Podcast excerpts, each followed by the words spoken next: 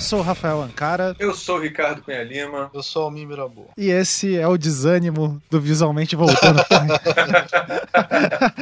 Voltamos. Voltamos em dois mil e dezoito, depois de uma férias de três meses. Férias de três, quatro meses, sei lá. Dois doutores agora. Temos dois... Parabéns aos doutores. Muito obrigado. obrigado. Dá agora... parabéns não, porque a gente vai te sacanear muito nos próximos, nos próximos dois anos. Vocês podiam ter falado, né? Em vez de falar, eu sou o Ricardo, eu sou o doutor Ricardo. Agora. Professor, Professor doutor, doutor Ricardo.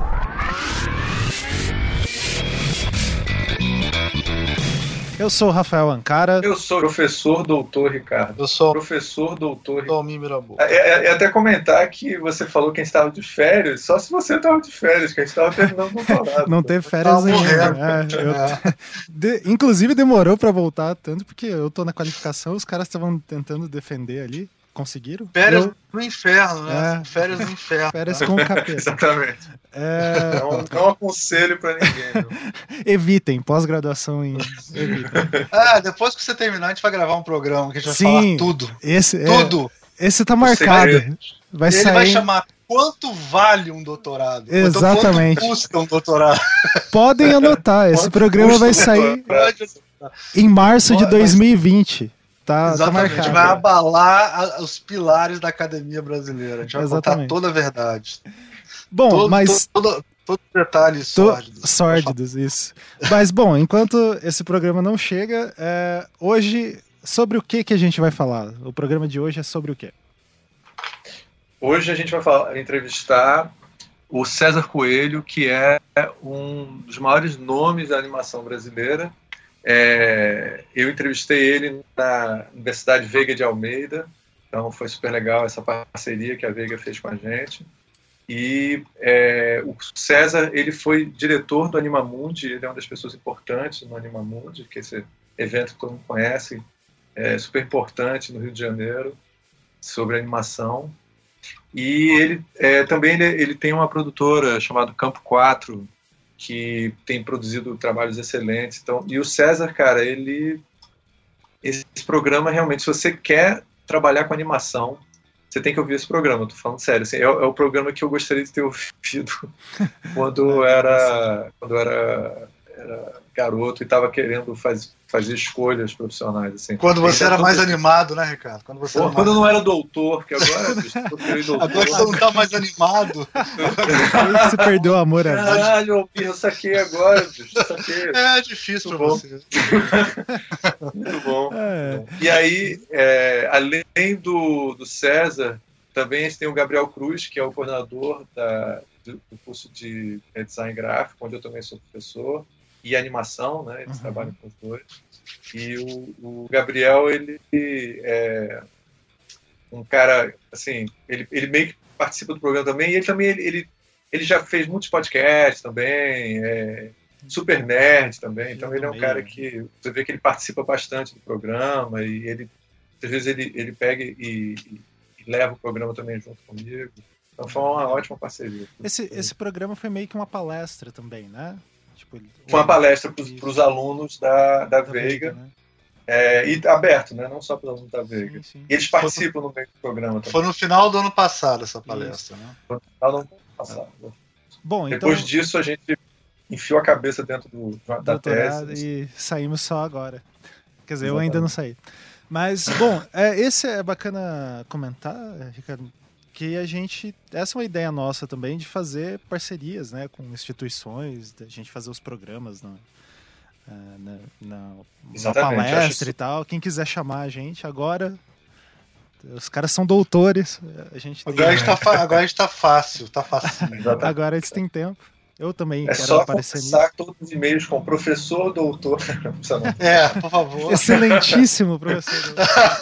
Magnânimo. Professor doutor. Magnânimo. Professor, doutor. Magnânimo reitor. Mas, bom, agora que esse é, podcast tem mais doutores do que mestres, é, como vocês sabem, a pesquisa no país não mantém muito bem. Para manter esse podcast, você pode contribuir lá com o Patreon do Anticast. A partir de um dólar, você começa a contribuir. E, se eu não me engano, eu tô a, a, brutalmente desatualizado. Deve ter quinze mil mensagens do Ivan ali que... Na verdade, ele não me manda nenhuma mensagem, mas eu acho que ele comunicou as pessoas lá no Anticast, que eu também não ouço, é, que a gente tem outras maneiras agora de, ah, de contribuir. Eu Se eu não me engano, tem uma pelo Catarse, que o Catarse estava criando, isso, criando um projeto novo lá. O Diego, nosso amigo há anos. E... Inclusive, quem, quem contribui nos outros, o Ivan tá pedindo para mudar pro Catarse. Então, vamos pro Catarse ali, deixa é, ele pagar tem que entrar lá no, Tem que entrar lá no PagSeguro e tal, cancelar o seu e, e ir pro Catarse. Quem é de fora do Brasil, que acho que é mais complicado, eles pagam por outro, por outro caminho lá. Mas o pessoal aqui do Brasil, é, é, todo mundo que puder migrar pro Catarse vai ser um favor, vai ajudar o plano de dominação mundial do Ivan, vai acelerar. Isso, então é e, e faz a gente parar de pagar taxa de cartão e o, e o cacete. Bom, é... É, antes, antes de a gente fechar, eu queria só falar uma coisa, gente. Pode falar. É, para o ouvinte, que eu tenho recebido muitas mensagens é, de, dos, dos ouvintes perguntando que a gente voltou mesmo, tá? Ah, então, e a, a gente nunca a acabou. Nunca acabou. Isso, isso é importante. Esses dias me marcaram numa thread lá de, de podcasts de design, daí a galera marcando, ah, tem o diagrama, tem tal, não sei o quê. Ah, tinha um que a galera fazia, chamava Visualmente, mas eu acho que acabou. Eles não, não a gente, a não gente acabou. nunca acabou. Não, não, a gente acabou, acabou o doutorado. É, é, exato. A gente é meio não, periódico, assim. E, voltou e... e vai ser semanal, né? Olha aí, eu, eles que estão prometendo, tá? Eu só... Tá, a gente, a gente vai só... fazer semanal mesmo e a gente vai voltar a responder, tá, as mensagens de vocês também, que a gente passou aí algum tempo sem... Isso. Totalmente desligado, assim, do botão. Senão não terminava, foi só para causa disso. Exatamente. Bom, ah, eu tenho alguns outros recados também. É... Lá com o Pensar Infográfico, eu e o Fabiano de Miranda, a gente tá planejando lançar é, cursos de novo esse ano, né? Abertos à comunidade geral. É, o ano passado a gente se dedicou a fazer só cursos para empresa. Daí lá no pensar infográfico ponto com ponto b r tem um link lá é, que você consegue deixar seu e-mail e receber as notícias de quando vai ser esse curso, se você for interessado. E a gente também lançou um canal no YouTube que tem uns vídeos lá da gente falando dos livros que a gente usa no curso. Então, é... esse é um embrião para ver se a gente começa a fazer vídeos no Visualmente também, que é um, um sonho antigo que a gente tem. Então, eu acho que é isso. Mais algum recado, gente? Me chama de doutor, por favor. O recado podia virar uma musiquinha. Cara, agora só falta agora só você. Falta você yeah, yeah. Agora só falta você. É, vai ser zoado durante dois anos agora. Não Bom, é pra pressionar, não. Não, não, é, não, não é, imagina. Não, não, não, se não, forma é logo aí. Ai, ai. Bom, então é isso. Fiquem com o programa. Me chama de doutor.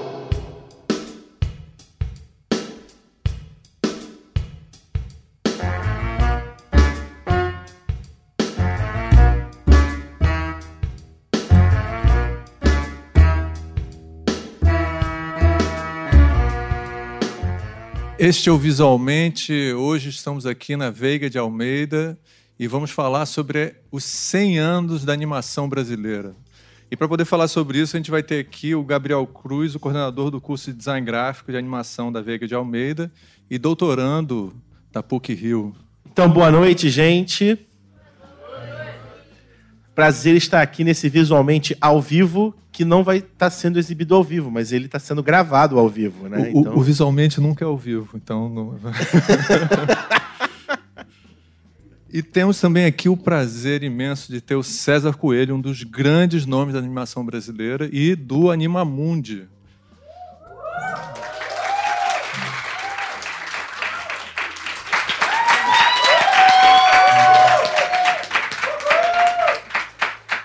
Eu não sei se o áudio pegou isso, mas a gente teve assim, uma, coisa, uma recepção muito efusiva aqui da Veiga de Almeida. E ele é responsável por vários projetos de renome de animação, que com certeza a gente vai ficar conhecendo hoje. E também é coordenador da animação das Olimpíadas Rio dois mil e dezesseis. Cara. Muito obrigado pela recepção de vocês. Boa noite. É, Para mim é um prazer, uma honra estar aqui com vocês. Eu espero que a gente tenha um papo bem legal aqui nessas duas próximas horas. Então, gente, olha só. Para começar, eu acho que é importante a gente conhecer um pouco, para falar da história, a gente conhecer um pouco também do trabalho do César. Então, eu vou pedir para iniciar a, a, o nosso debate, é, o César mostrar um pouco do trabalho dele é, e... É, pronto, já começou e a gente... Opa! É, a gente, o César vai comentar esse trabalho. É, eu... eu, eu, eu... Eu gosto, todo mundo pensa que eu sou burocrata, né? Porque só, todo mundo só me conhece por causa do Animamundi. E porque no Animamundi, como eu faço o festival, eu não, eu não posso botar meus filmes lá. Mas eu tenho orgulho, uh, eu, claro que eu tenho um orgulho muito grande de fazer o festival e tal, mas eu tenho um orgulho maior ainda de ser animador. Eu acho que é, é, foi por causa disso que a gente fez o festival. É, mas eu raramente tenho a chance de mostrar o trabalho. Então, para mim, também é uma alegria grande poder mostrar para vocês um pouco do trabalho da, da Campo quatro, que é a minha produtora.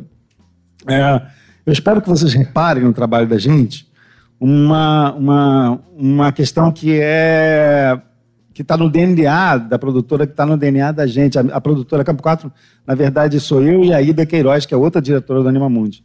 Nós dois é, temos o nosso background num, in, na, no, no convênio que teve entre Brasil e Canadá, na década de oitenta, a gente vai falar um pouquinho disso mais, mais tarde, é, e a gente foi treinado pelo National Film Board. A gente também vai falar um pouquinho disso mais tarde. Suspensos, né? É, mas, é, para quem não conhece o trabalho do National Film Board, o National Film Board ele é uma produtora que foi um marco na história mundial da animação, ainda é uma, uma produtora referência no mundo inteiro, mas durante a década de sessenta, setenta... de cinquenta até a década de oitenta, eles eram assim, uma grande referência mundial em animação. É, e uma das razões disso eram os experimentos que eles faziam lá com diversas técnicas, diversos materiais. A gente absorveu isso e a gente, na produtora, a gente tenta fazer cada trabalho com uma técnica diferente, um estilo diferente. Então, gente, olha só, é, para... os ouvintes que vão estar ouvindo esse, que vão estar ouvindo esse programa, a gente tem sempre a contradição de fazer um programa chamado Visualmente e ser um podcast. Então, assim, as pessoas não conseguem ver o que a gente está vendo. Então, eu vou aconselhar... É, o, o, na realidade, essa palestra está começando com imagens que vão estar disponíveis na internet. O César vai passar para a gente os links. E aconselho, seriamente, quem não está aqui presente agora, que veja tudo isso para... para poder conhecer o trabalho fantástico do César Coelho, que a gente viu agora e que é, inclusive, uma obra extremamente atualizada, quer dizer, que fala sobre todas as técnicas que a gente tem explorado do mercado de animação brasileira. Mas, para a gente poder fazer justiça ao, é, ao tema grande, que são cem anos de animação, eu agora vou passar para o nosso coordenador, o Gabriel Cruz, para poder contextualizar um pouco e contar um pouco dessa história, como é que a gente chegou aqui, como é que a gente está aqui agora, como é que o César está podendo fazer todos esses trabalhos, né? É, por favor, Gabriel, vamos, a palavra é sua. Ok, ok. É, como esse é um podcast, vamos evitar as, os protocolos, o nosso coordenador, Gabriel Cruz, né? Vamos falar, né? Você que é, é o coordenador, você pode fazer isso. Se você está dizendo, então, a partir de agora, a gente vai... Não, então, porque bem ou mal... Não, depois eu faço meu, meu jabá depois no final do, do Visualmente. É, mas, então, uh, pensar, né, nessa... Ver hoje, né, o César aqui numa universidade, num curso que ensina animação, né, é, nesse ano do centenário, então é uma coisa mais do que especial. E no ano que o Animamundi completa vinte e cinco anos também. Né? Então, uh, ver isso, não tem como a gente não parar e não pensar onde isso começou. Lá em dezessete, quando, quando Álvaro Marins, o cartunista chamado Sete, é, produziu o que a gente chama do primeiro curta de animação que a gente tem conhecimento, né, da história, que foi o Kaiser, que era uma charge política animada que foi exibida no cinema Pathé, no centro do Rio de Janeiro. E o que uma das coisas mais tristes é que a única referência que a gente tem do Kaiser é um único fotograma que foi exibido nos jornais da época, que tinha uma imagem do mundo tentando engolir um Kaiser. E tudo que a gente tem hoje de referência disso, no máximo, são tentativas de fazer, né, de remontar como foi o Kaiser. A gente não tem nem ideia de como era o estilo de animação do Sete. Então, assim, a nossa primeira animação a gente se perdeu, né, César? Fala um pouquinho o que você acha dessa coisa do, da memória da animação, dessa importância da memória também. Eu acho, eu acho legal também uma coisa assim que a, a, a gente começou precocemente, né? mil novecentos e dezessete, para fazer uma animação, era, era muito cedo. Era muito cedo, né? No mundo inteiro, considerando isso uma escala global, né? O cinema tinha sido inventado há algumas décadas, né? É. E inventado assim, uma questão experimental. Num, num, num, num, há pouco, a, a, a, quando, quando o Sete fez o filme deles, ir a cinema era uma coisa muito recente, né? Então, é, é, o fato da gente ter sido precoce é, é conta um pouco também do espírito brasileiro, eu acho. A gente é, a gente é empreendedor, né? E a gente pode acrescentar um fato que se você pega dez anos antes, mil novecentos e seis, mil novecentos e sete, você tinha, né, o Emile Cole, você tinha o Blackstone lá no Humorous Faces of Funny Faces, que o grande barato era, olha, se mexe. É. E a partir de, de catorze, doze, com o Wilson McKay, começou a história de, olha, nós temos uma história para contar. E a gente já começou isso, podemos pensar que hoje em dia também. Isso é muito importante, porque a gente já pode dizer que a gente começou produzindo conteúdo. Exatamente. Né? A gente não estava no experimento, a gente estava é. contando histórias com animação. Eu, é engraçado isso, a gente daqui a pouco vai falar isso também, assim, é, é engraçado como é que isso tem um paralelo com a maneira como a gente, muitos anos depois, entrou no mercado internacional de animação. A gente, a gente começou por cima. Mesma coisa, a gente começou produzindo animação por cima. A gente começou um, um, um cartunista, um cara, um cara visionário, fez seu filme naquela época, né? É, agora, foi preciso muitos anos depois para que realmente criasse, se criasse no Brasil uma indústria de animação como a gente tem hoje. Depois houve, houve essa pausa, essa, essa, esse período entre mil novecentos e dezessete a, sei lá, nos anos dois mil, que foi onde efetivamente começaram a acontecer as produções brasileiras para animação, foram preenchidas por visionários, né? Vários visionários, né? Gabriel pode falar um pouco melhor sobre isso, mas são várias pessoas que arriscaram por um sonho e, infelizmente, não se deram bem. Deixa eu... é que o microfone fica longe, então eu tenho que constantemente me levantar aqui. É, bem, você falou que começou em mil novecentos e dezessete a, a história da animação brasileira, né? É que você falou dezessete, você com podcast, você sabe que o pessoal fica dezessete, dezessete. É, esse ano, começou esse ano, né? dois mil e dezessete. Em janeiro, é, então né? Vai, eu sou bem né? cedo. Aí eu, eu sempre fico, eu sempre fico ten, é, nervoso. Nossa, o pessoal do Mundo Jorel fez muito rápido, né? Começou em janeiro, já tá... O Animamundi começou antes da animação brasileira. É. É, então, em mil novecentos e trinta, né, a gente Não, tem algum... quarenta, mais ou menos. mil novecentos e quarenta, quarenta. Né? Mais ou Agora, ou você falou essa coisa do Animamundi que começou antes. Eu recebo muito essa linha, assim. Pô, que legal que vocês trouxeram o Animamundi pro Brasil. É, realmente, assim. A gente que dá aula, você não tem noção. É, não aqui, não os meus alunos, é claro, não tem isso, mas assim, em outros, outras instituições, em outros lugares. Assim. Ele só está se piorando, porque os alunos dele de todas as instituições ouvem o podcast dele, né? É, é, no passado, pessoas que eu não conheço mais, não tenho mais contato. Exatamente. É, então, Gabriel, fala um pouco pra gente sobre a continuidade, quando a gente começa a ter é, já, assim... o trabalho do Luiz Sá, né, e as aventuras de Virgulino. Então, é, vale dizer uma coisa. Tudo isso que a gente pode contar aqui são coisas que a gente descobriu e a gente sabe. Pode ser que exista uma profundeza abissal de outras tentativas entre dezessete e a década de quarenta que a gente nem imagina. Então, a gente, por exemplo, tem a questão do Luiz Sá. Aliás, é, quem está ouvindo esse podcast...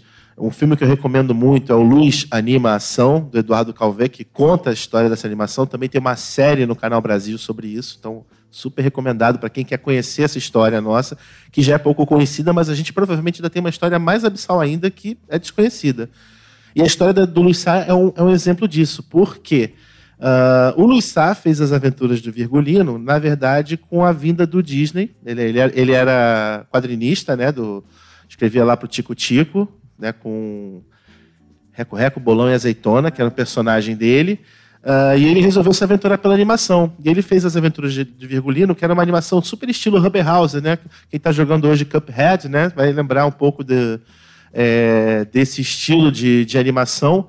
E era um estilo de animação muito bacana, muito, que a gente vê hoje, a gente fica muito impressionado que já, já tivesse alguém produzido isso sozinho, né? Vale a pena lembrar, a gente não era uma equipe de animadores, eram sempre pessoas solitárias fazendo isso. Só que, quando ele foi tentar exibir isso para o Disney, o Disney estava vindo aqui pela, por causa da política de boa vizinhança, ele foi censurado, olha aí a palavra da época, da moda, que a gente está sempre discutindo, né? Ele foi censurado pelo Departamento de Imprensa e Propaganda, né? Porque consideraram a animação uh, muito feia para ser exibida para o Disney. E aí ele ficou desgostoso disso é, e se livrou da única cópia do Virgulino que tinha, que foi recortada em vários pedaços e vendida como brinde é, para máquinas de, de, de dezesseis, então, é. dezesseis milímetros. É, é dezesseis milímetros, é caro, isso. Ela projetou os dezesseis milímetros, você comprava a máquina e tinha lá um rolinho de brinde para você fazer o teste. E, por acaso, o Parrot, né, que é um, um grande, uma grande figura extraordinária, estava colecionando esse tipo de material, pegou, comprou uma câmera de dezesseis milímetros que vinha com rolo. Quando ele pegou o filme, ele... Ih, isso aqui é do Luiz Sá. Isso não tem muito tempo, não. E aí foi quando a gente descobriu que o Luiz Sá tinha feito um filme. E aí foi uma corrida atrás de quem será que tem os outros pedaços do filme do Luiz Sá. A gente acha que conseguiu, né? É, eu acho que tem um filme inteiro. O inteiro. Né? Acha-se que conseguiu se resgatar o filme inteiro. A gente não... Para variar. Mais uma vez, uma das coisas que a gente nunca vai saber é das profundezas abissais da animação. Mas é super triste imaginar que o cara que fez uma animação que era super legal foi barrado pelo governo. Já? Na década de quarenta a gente já tinha isso. Uh, e ele desistiu, né? Ficou só realmente na parte de ilustração. Quando você fala que ele foi, é, que ele foi censurado porque era feio, o termo feio é bem amplo, né? Quer dizer, tem, tinha uma questão política, você sabe? Ou o feio é... Não, o feio é, não é qualidade digna para ser exibida para o Walt Disney, que o Walt Disney é o Walt Disney, né? Então... Uh, vai, vamos passar vergonha, vamos pagar mico mostrando isso para ele, entendeu? Quer dizer, então foi um complexo de inferioridade, assim, completamente absurdo. Síndrome de vira-lata total. Total, quer dizer, coisa terrível, né? E também, a gente, mais uma vez, a gente percebendo, assim, as instituições é, públicas não compreendendo direito o trabalho artístico feito no Brasil, né? Mais uma história é, desse tipo. A gente acha que isso é novo, né? Eu queria que você aproveitasse também e falasse um pouco para o pessoal entender, porque, assim, é, nem todo mundo conhece esse, esse novo videogame chamado Cuphead, que é um videogame que acabou de ser lançado, né? E que é uma homenagem... A, tem alguém aqui que já jogou o Cuphead aqui? Meu Deus do céu. Mais da metade... Mais da metade da, da plateia aqui é, jogou um dos jogos mais difíceis que já foi criado no planeta Terra. É, e esse jogo, ele utiliza técnicas de animação dessa época. E você estava falando sobre isso, Gabriel. Fala um pouquinho para a gente sobre... O, porque ele é um, é um tipo de animação é, que é, utiliza poucos quadros, né? Ela, tem, ela é mais econômica, não? Como não, é que é? Fala essa um ainda não era poucos, era muitos e muitos quadros, muitos quadros ainda. Trabalhava vinte e quatro, por, por, vinte e quatro, por, é. vinte e quatro quadros por segundo e foi uma técnica desenvolvida pelos irmãos Fleischer, é, que trabalhava um pouquinho também de rotoscopia, que é uma técnica que você pega referências filmadas e desenha. Não é só desenhar por cima, né? É muito feio falar só isso, né? Você, na verdade, recria com uma, com uma referência de pessoa, de ser humano. Só que você transforma aquilo de uma forma... Totalmente... Pra gente, é, pra gente que é animador, fazer rotoscopia é igual andar de bicicleta com rodinhas, sabe? É?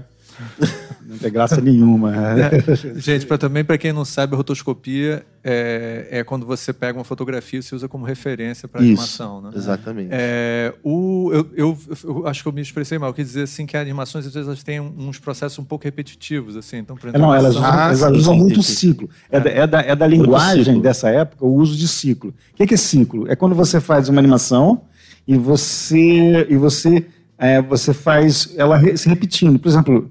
Os personagens, da, essa Rubber Rose, né, esse tipo de animação como que o Gabriel falou, é, é, é como se os, os, bra, os membros dos personagens fossem uma borra, uma, essas mangueiras de borracha.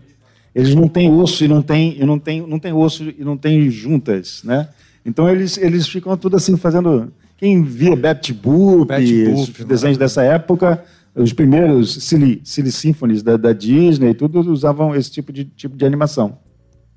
E isso, isso é muito favorável pro o ciclo, né? Porque o, o personagem fica lá assim, e, e, e você, enquanto isso, está repetindo o ciclo muito tempo, e a animação rende bastante. A animação é demorada de fazer, é, sim, é, sim. é assim, aquilo que o Gabriel falou, vinte e quatro quadros por segundo, ou doze quadros por segundo, se você, se você repetir, é, usar um, um método que a gente usava para facilitar o trabalho, que é bater um frame, um desenho em dois frames, né? Repetir o desenho em dois, em dois frames. Mas, é, é, de qualquer maneira, eles, esse jogo, eles recuperaram um método de fazer animação tradicional, é, que vem da época do Fleischer mesmo, de usar papel, depois usar acetato e ah, pintar. Tal. Você, tá, você se referiu agora ao Max Fleischer, né, que é um, foi, um, foi o, o, vamos dizer assim, o Walt Disney número dois, eu posso dizer, para alguns o número um. Né? É verdade. Se você pensar cronologicamente, é o número um. É o número um. Se você exatamente. pensar... Ok, em ordem de, de grana, quem ganha mais grana. É, o Max Fleischer, por exemplo, na fez época... o primeiro Super-Homem, né, que é um desenho animado absolutamente maravilhoso. Na época o Super-Homem não voava, ele ainda saltava de prédio em prédio. Né? é, e, mas, é, Gabriel, Betty Boop, Popeye, é, né? enfim, vários... É. E, e nessa, você está falando sobre essa coisa do, da animação que faz o ciclo, né? Quer dizer, é a animação que começa do primeiro quadro, depois repete para o próximo quadro e vai se repetindo. A gente vê um pouco isso, né, Gabriel, hoje nas animações em flash, né, que estão fazendo muito sucesso. A gente percebe também uma animação que usa esse ciclo. Faz sentido isso que eu estou falando?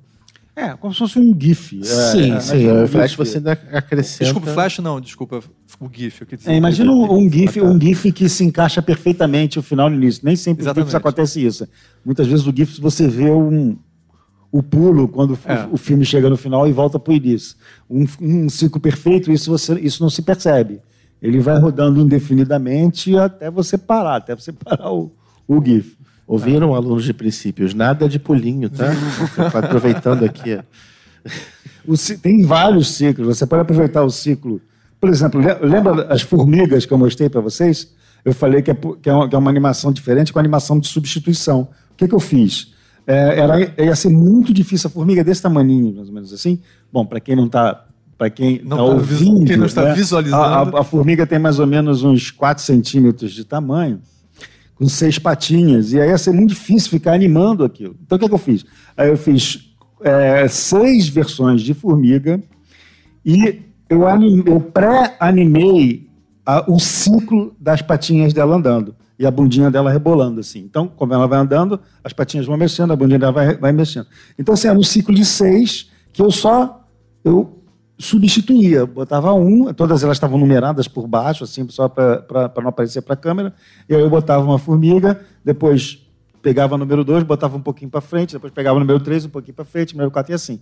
Então, quer dizer, eu utilizei esse ciclo e animei a formiga, é, eu só precisava deslocar a formiga, mas todo o outro movimento dela, das patinhas e, do, e da bundinha dela, era, era em ciclo. Legal. É, então, a gente falou um pouco da parte técnica. Assim, eu queria que a gente começasse a falar agora um pouco como é que o mercado da animação foi se desenvolvendo, né, cada vez mais. E, é, é, e desculpa, eu, eu saltando já aqui. A gente vai falar, talvez, do, dos grandes momentos da animação brasileira nos anos cinquenta, no, no, na década de cinquenta, com a Sinfonia Amazônica. Sinfonia Amazônica. Né? Então, Gabriel, por favor, vamos falar vamos sobre essa animação que é super importante. Então, Sinfonia longa. Amazônica, eu acho que a gente pode dizer o seguinte, é, vamos lá assistir o primeiro longa-metragem de animação brasileiro. Uh, os estúdios de Hollywood costumam ter quatrocentas pessoas para produzir um filme desses. Nós temos apenas uma, mas Deus é brasileiro e nós vamos conseguir. É assim que começa os primeiros minutos do Sinfonia Amazônica, que é o primeiro longa-metragem de animação brasileiro da década de cinquenta, que é dos irmãos Latini. Na verdade, mais do Anélio Latini, que foi o grande criador, e o irmão dele que auxiliou uh, nesse processo. Apenas uma pessoa. O Sinfonia Amazônica, ele tem uma... Eu fiz uma edição de áudio, né? Que, assim, né? Cortei o raciocínio. O Sinfonia Amazônica, ele é um... Ele é um filme um pouco baseado no fantasia, que você tinha a trilha sonora orquestrada e, ao fundo, uma animação tentando acompanhar. Uh, no caso do Anélio, além disso, você tinha uma narração acontecendo, explicando uh, várias lendas, né, brasileiras, né, a origem do Rio Amazonas, uh, a, a origem da noite, do Tucumã. Uh, e o cara fez o trabalho sozinho. Foram quantos mil desenhos ele, ele coloca? Tipo, milhares. Milhares. Milhares de desenhos milhares. que ele produziu. Eu sei que ele faz um... Tem, tem um documentário que você vê... Ele encheu um quarto com, com pilhas de desenho até o teto, assim, do, dos desenhos do filme. É, o, o filme ele começa com um making-off, né? Que é muito legal. Aparece o Anélio indo no estúdio, vai filmando, como é que é o processo. Foram quinhentos mil desenhos que ele fala. quinhentos mil desenhos. Pelo menos na narração, né? Contando o, o processo. E, mas o filme foi exibido no, nos cinemas, fez fila e tudo mais, a gente tem registro disso, fez, fez um grande sucesso. E se eu não me engano, eu acho que ele só não voltou de novo... César, você me corrige se você souber alguma coisa... Eu acho que ele só não voltou de novo aos cinemas... porque existia uma lei que proibia que você exibisse mais de um filme... mais de uma vez o mesmo filme uh, brasileiro no cinema... Então, assim, ele não pôde voltar a entrar em cartaz... porque tinha uma, uma lei que proibia isso... Então... Cada, cada história é mais bizarra que a outra. Quer dizer, uma lei é. que... Não, você tem que entender o seguinte, que a gente, nessa época, a, a gente estava... A indústria de cinema americana estava tava, tava, tava crescendo violentamente e tinha, tinha, tinha interesses é, enormes no mundo inteiro e principalmente na América Latina. Então, era, era muito difícil. Essa, essa guerra não matou não só a animação brasileira, mas matou grandes estúdios brasileiros que tinham na época, Atlântida, Veracruz, que produziam filmes excelentes. Filmes com live action, a gente tinha uma produção excelente, muito, muito boa. Se vocês forem ver filmes de, de preto e branco dessa época, do, dos filmes do, do Oscarito, é, filmes do Carlos Mann e tal, filmes, eram filmes muito de alta qualidade, alta qualidade mesmo.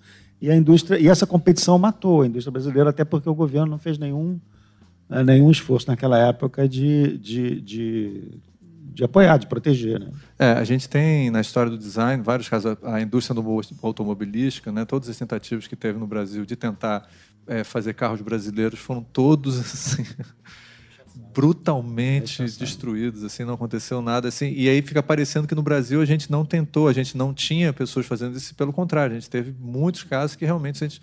E, desculpa dizer isso, mas tem gente que tem saudade da ditadura, né? Então, assim, é uma coisa que é, é, é. é muito difícil de imaginar hoje, talvez as pessoas imaginarem como, for, como é que foram essa, os, o século vinte para pessoas criativas é. no Brasil. Né? Na verdade, assim, a gente vai falar isso mais tarde, quando a gente vai falar um pouco mais do presente, mas até hoje essa, esse embate é, persiste.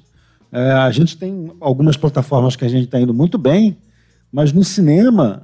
Uh, por mais que a gente ganhe prêmio, por mais que a gente seja indicado ao Oscar, a gente não encontra espaço nas salas de cinema.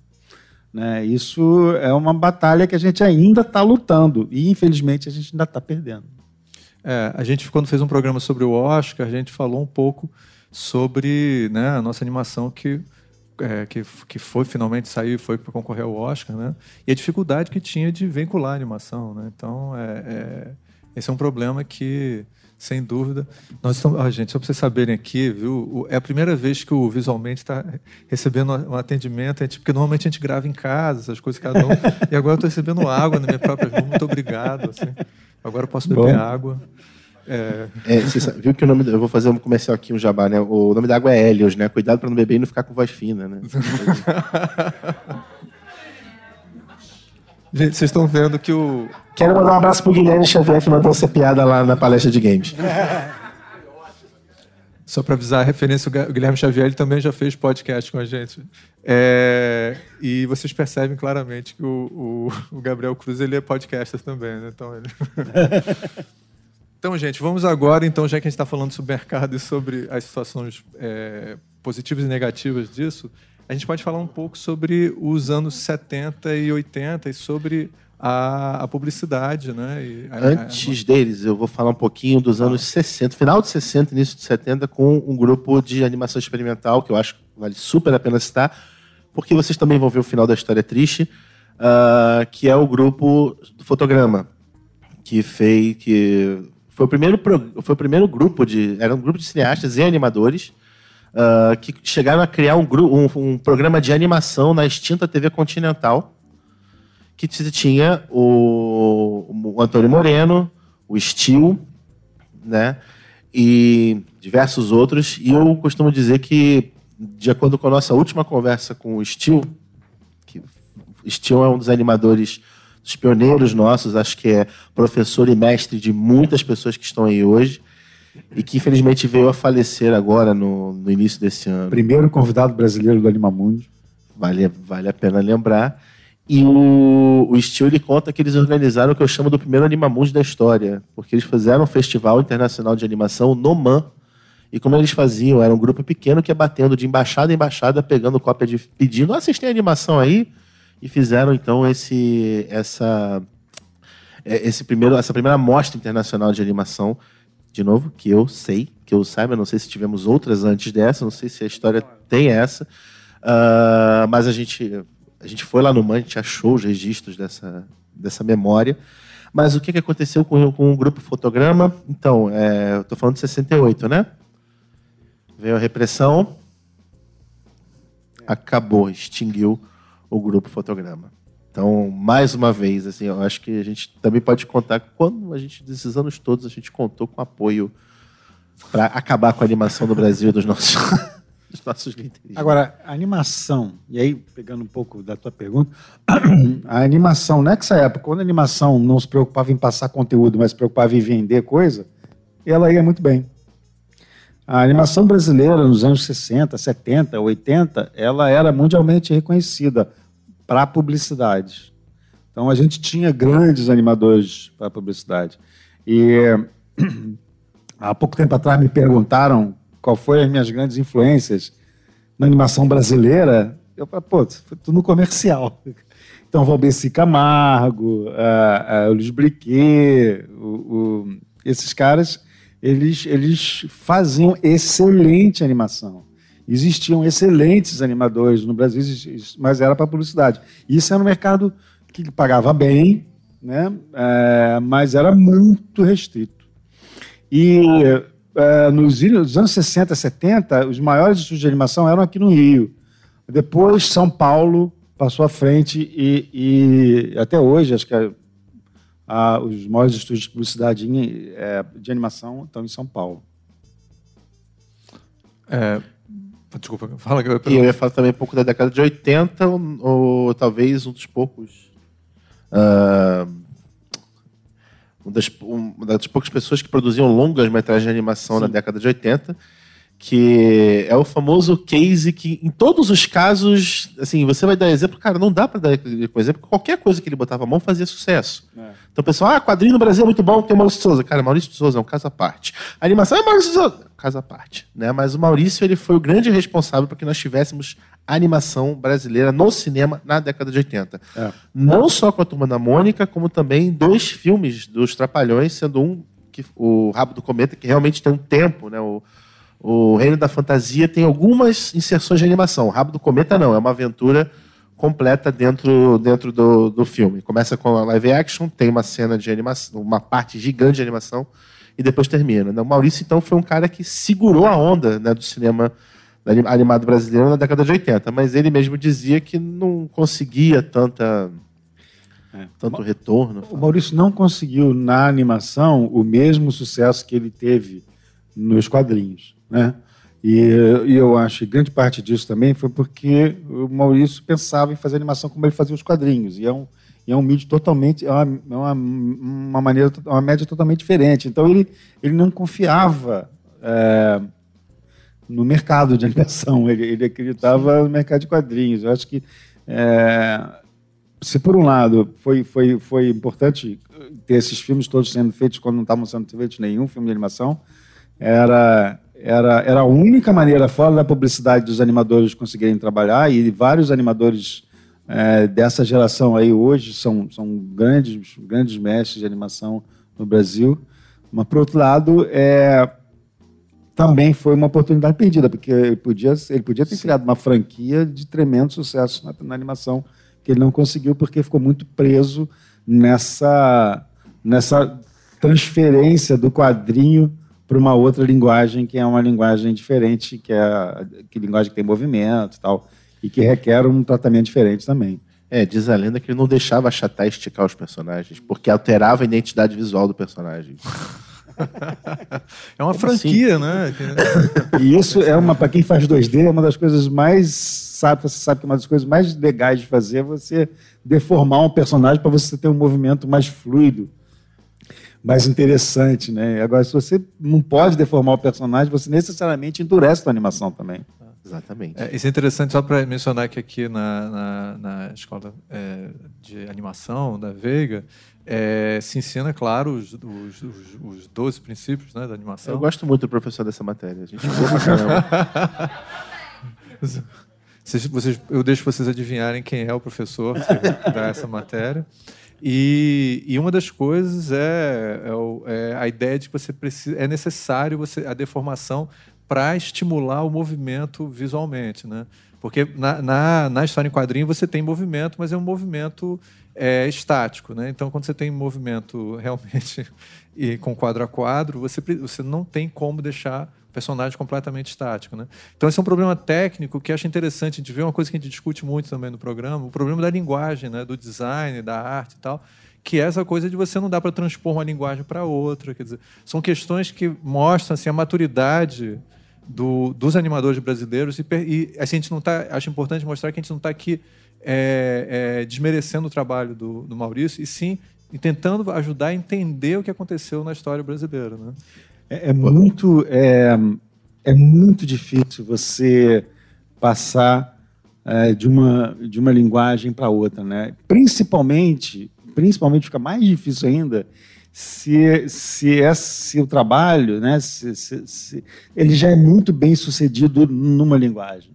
Por exemplo, um quadrinho que é muito bom, como quadrinho, é duplamente mais difícil de você transpor isso para o cine, cinema, para a animação. Assim como também um livro muito bom, é muito mais difícil você fazer um roteiro a partir dele. É, porque... necessariamente você tem que fazer mudanças drásticas e, e é uma escolha de Sofia para você, o que, que eu vou cortar, o que, que eu vou mudar, e muitas vezes isso que você faz é, significa é, é, é, piorar a obra. A gente vê muito isso no caso, né, do, do, dos desenhos animados orientais, né? A gente vê isso no caso do, dos animes, né? Como às vezes assim, tem história em quadrinhos fantásticas e de repente quando faz animação é... É, a gente pode aqui falar, né, Gabriel, do Akira, né, que é uma, uma história em quadrinho, que é uma obra-prima da, da, da, da história em quadrinho, né? Assim, para mim, é, quando eu penso no melhor de história em quadrinho, eu penso nas cenas de motocicleta em história em quadrinho, e depois você vê isso sendo transposto para... Aí eles fazem o desenho animado, que é... Mas aí você vê que é uma outra linguagem, uma outra abordagem. Você pode... É interessante ver essas diferenças, né? Mas que é maravilhoso também. É maravilhoso também, exatamente. É isso que eu falo. Eu, eu, eu não acho que... Mas tá, de maneira eu, diferente. Eu, né? Não acho que o cara está condenado a fazer uma coisa ruim, passar de uma coisa para outra. Não, existem casos de sucessos mesmo. Eu acho, eu acho que... Mas, mas a dificuldade... Mas só que é difícil, tem que estar preparado para isso. Não, exatamente. Mas a dificuldade de fazer, e o Akira é considerado um desenho animado que... impossível de ser refeito, então, porque é tecnicamente muito, muito complicado você pegar as duas linguagens, né? É, eu vou aproveitar é, para a gente pegar a, o mote disso e como, como, é que foi, como é que foi esse desenvolvimento, então, da... Você quer falar um pouco sobre isso, Gabriel? Fala. Fala você, que, do que, que você vai falar, não sei? Não, não, mas eu, eu senti nesse momento, eu vi um vai tema tranquilo. surgindo. Vai tranquilo. Não, é porque aqui é uma coisa que toca muito no nosso coração, nossa não. geração. Mas o tema é animação brasileira. Não, vai você, vai você, vai você. Não, mas fala, fala. Ah, agora, agora eu fiquei... Agora, gente, está rolando um momento tenso aqui. É. Que que cara, você... eu não vou te mandar embora não, cara. Pode falar. é... Antes de a gente entrar no Animamundi, como é, como é que... me fala um pouco mais sobre essa coisa do desenvolvimento do mercado, assim, da publicidade. Que tipo de animação a gente fazia na, na publicidade brasileira? Assim? Tem algumas referências que a gente poderia fazer? Gabriel, por favor, também comenta, viu? Porque, mas também tem o César. Bom, eu fico a gente tinha, a gente tinha é, bons animadores, bons estúdios, né? Bons estúdios que, consequentemente, formaram bons animadores. A maioria deles na linha disneyana, assim, na linha de animação dois D, né? Porque, até porque naquela época não tinha ainda computação gráfica. É, quase, quase não se fazia stop motion para publicidade no Brasil. Então, é uma publicidade que se... calcava muito na, na animação tradicional, hand-drawn animation, né? A animação desenhada à mão. É, Agora, eu gostaria de destacar um artista que realmente ele criou uma identidade própria que fez sucesso não só aqui, influenciou não só várias pessoas no Brasil, como no mundo inteiro, que foi o Valbeci Camargo. O Valbeci Camargo ele fez uma série de comerciais para Gradiente, na época, Sharp.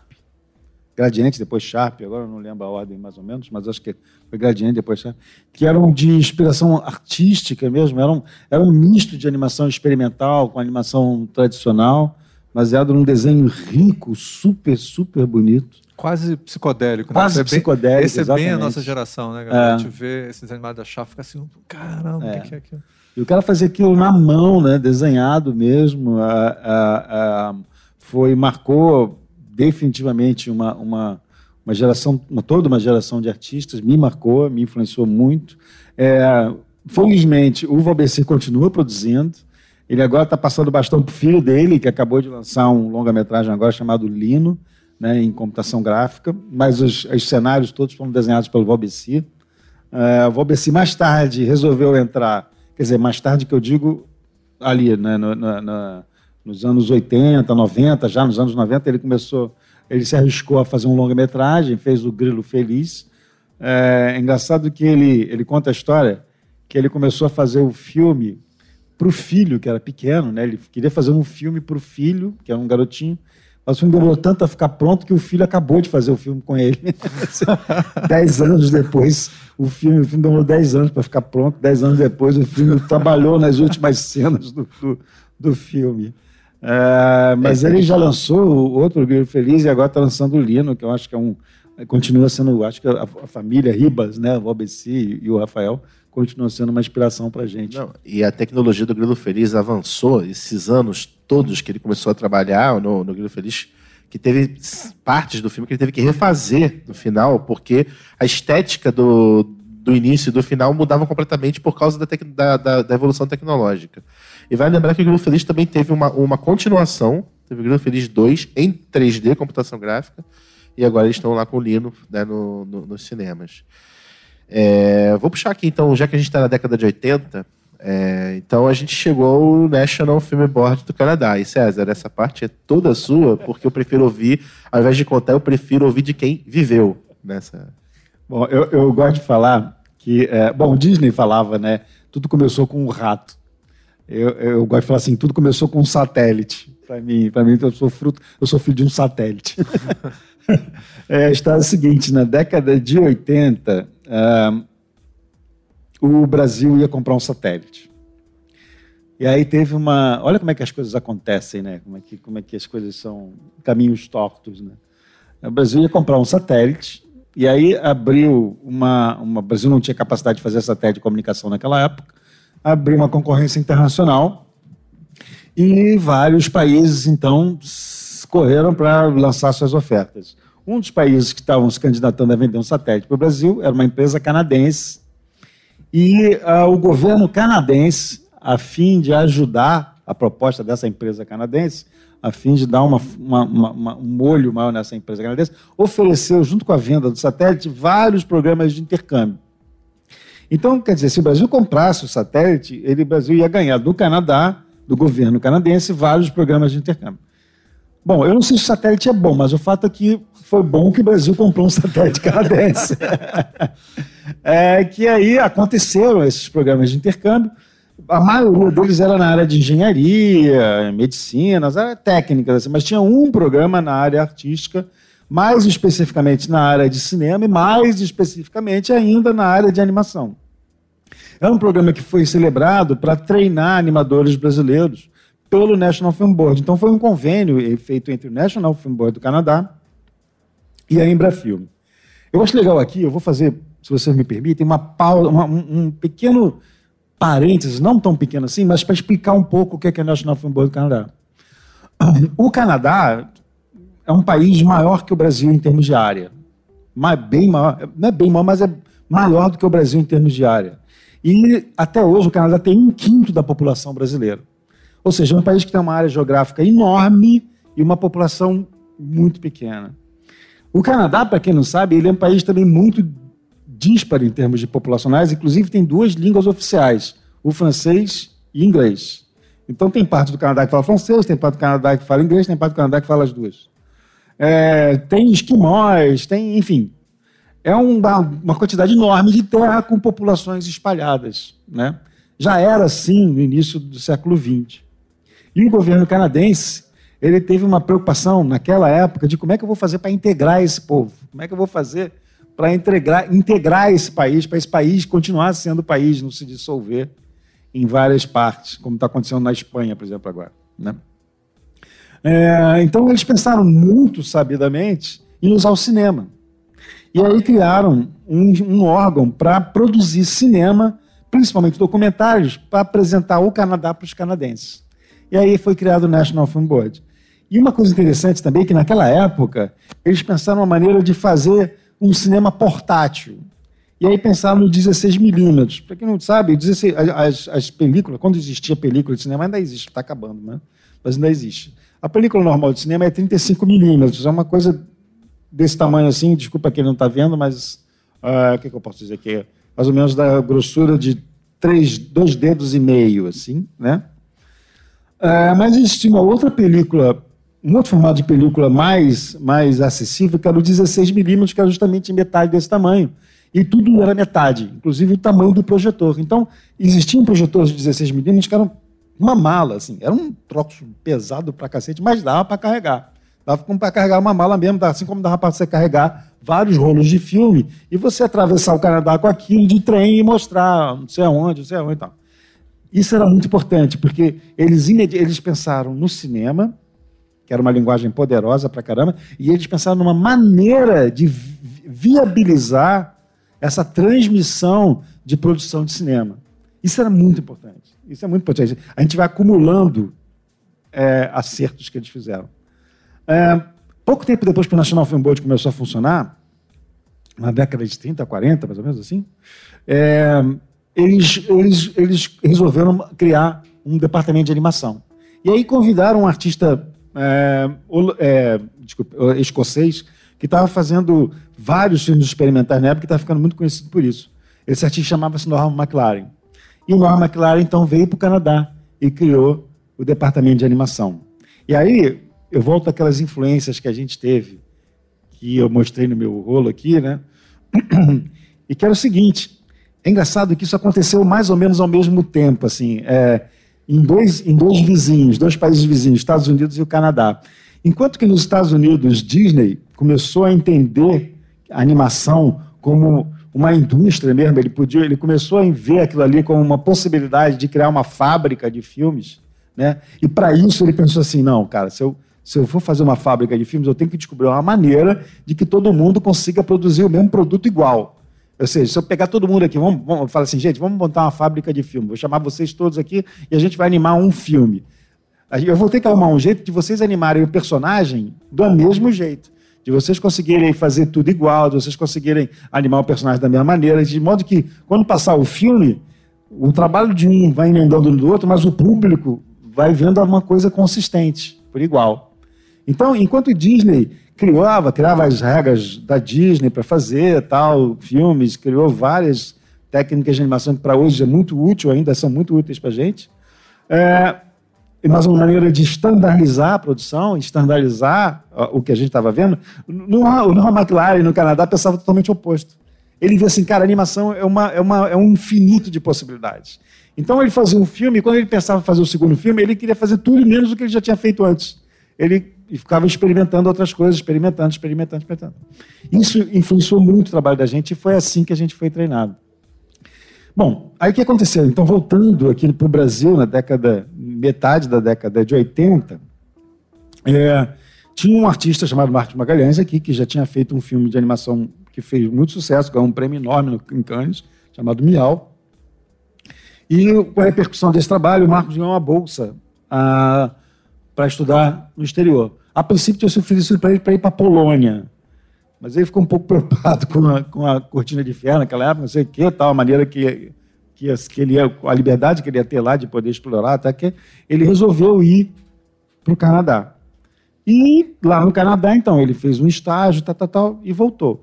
Quando apareceu essa oportunidade do convênio com o National Film Board, Eles chamaram o Marcos para ser o coordenador. O Marcos é, é, imediatamente bolou, então, uma, uma participou da, da, da, da estruturação desse convênio que previa o seguinte: criar dez, é, é, treinar dez artistas brasileiros em técnicas de animação de baixo custo. Aí volta aquela coisa do Canadá. É uma maneira de você produzir, produzir com, os, com a estrutura que você podia, com o equipamento que você tinha, com o material que você tinha, uma maneira de você fazer animação e poder espalhar isso pelo Brasil inteiro. Então, a coisa, é, é, o, o núcleo de animação, que foi esse, esse, esse espaço, ele, ele já começou com essa intenção de criar no Brasil uma, um National Film Board, uma maneira da gente é, é, dominar a animação e usar a animação como uma, uma, um produto de identidade nacional, onde a gente pudesse integrar o Brasil através da animação, né? Então, nós, nós fomos, eu fui um dos, desses dez artistas, a Ida também foi, e a Leia também foi. É, nós quatro, com o Marcos, a gente participou dessa, dessa, dessa produção toda do Núcleo de Animação, as duas etapas do curso, foram duas etapas de curso.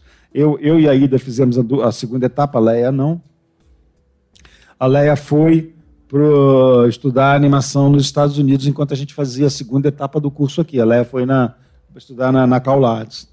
É, Depois, chegando no final da década de oitenta, oitenta e oito, oitenta e nove, já por aí assim, quando a gente pensava que não, agora vamos arregaçar as mangas e começar realmente a transformar esse país numa, num, num país da animação, o convênio com o Canadá acabou, acabou o dinheiro canadense e o núcleo de animação, adivinha o que aconteceu? Acabou também. É, foi cada um para o seu canto. É, a gente tentou, a gente tentou mais manter o projeto, tentamos, mas não tinha verba, então cada um foi para o seu canto. Eu e a Ida, a gente abriu a Campo quatro, Marcos foi para a produtora dele e, como eu falei, a Leia estava nos Estados Unidos. Bom, aí eu já posso emendar direto na história do Animamundi, né? É, anos depois, era no início da década de noventa já, a Leia voltou. E ela foi visitar a gente lá no estúdio e, e falava assim, olha, eu tenho vários...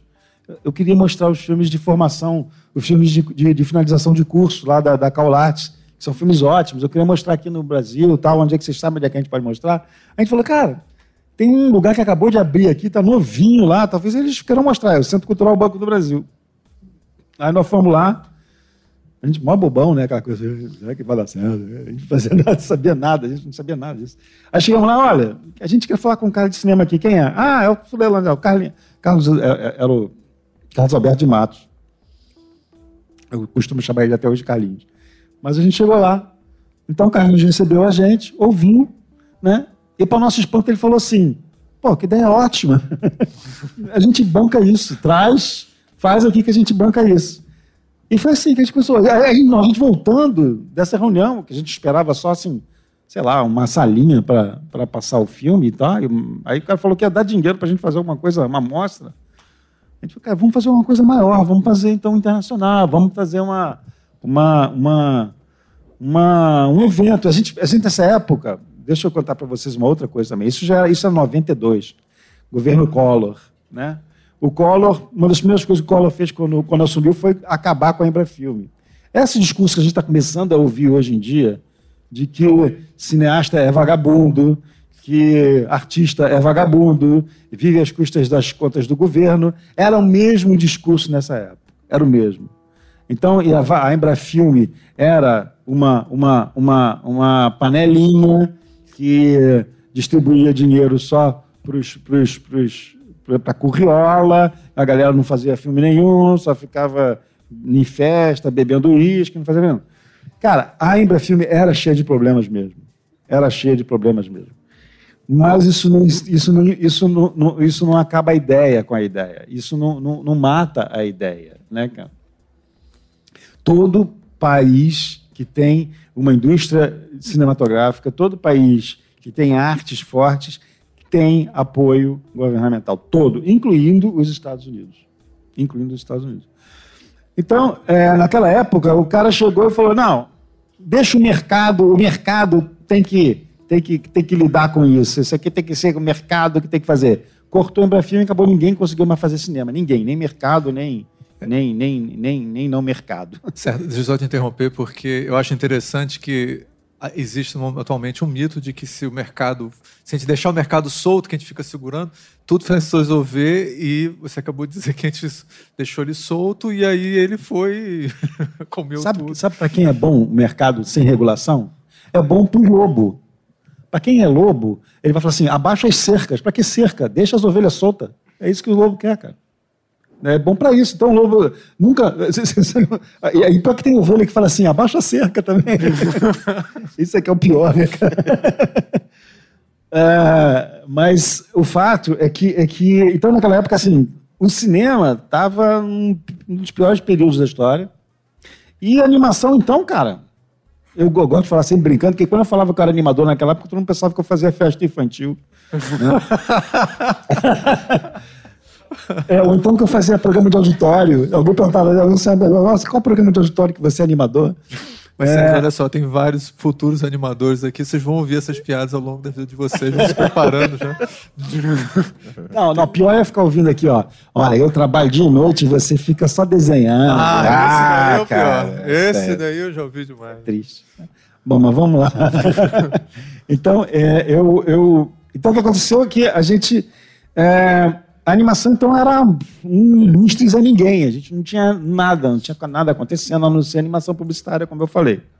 Mas isso é um outro universo à parte que não tem, não tem, não tem nenhuma, não tem nenhuma é, é, é, compromisso, né, com a produção de conteúdo, com a, com a cultura nacional, não tem nada. O compromisso dos caras é fazer um trabalho bom, de qualidade, para poder vender o produto, né? Tem seus méritos, eu gosto de fazer publicidade, eu não estou falando mal, não, eu gosto de fazer publicidade super... Mas o fato é que a publicidade não tem, não tem compromisso a não ser com o cliente, isso é o fato.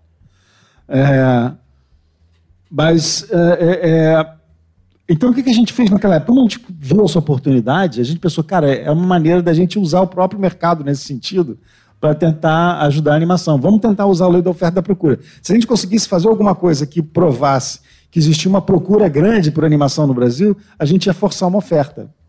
Então, a gente sempre pensou o Animamundi nessa linha, nesse viés de provar que tem público.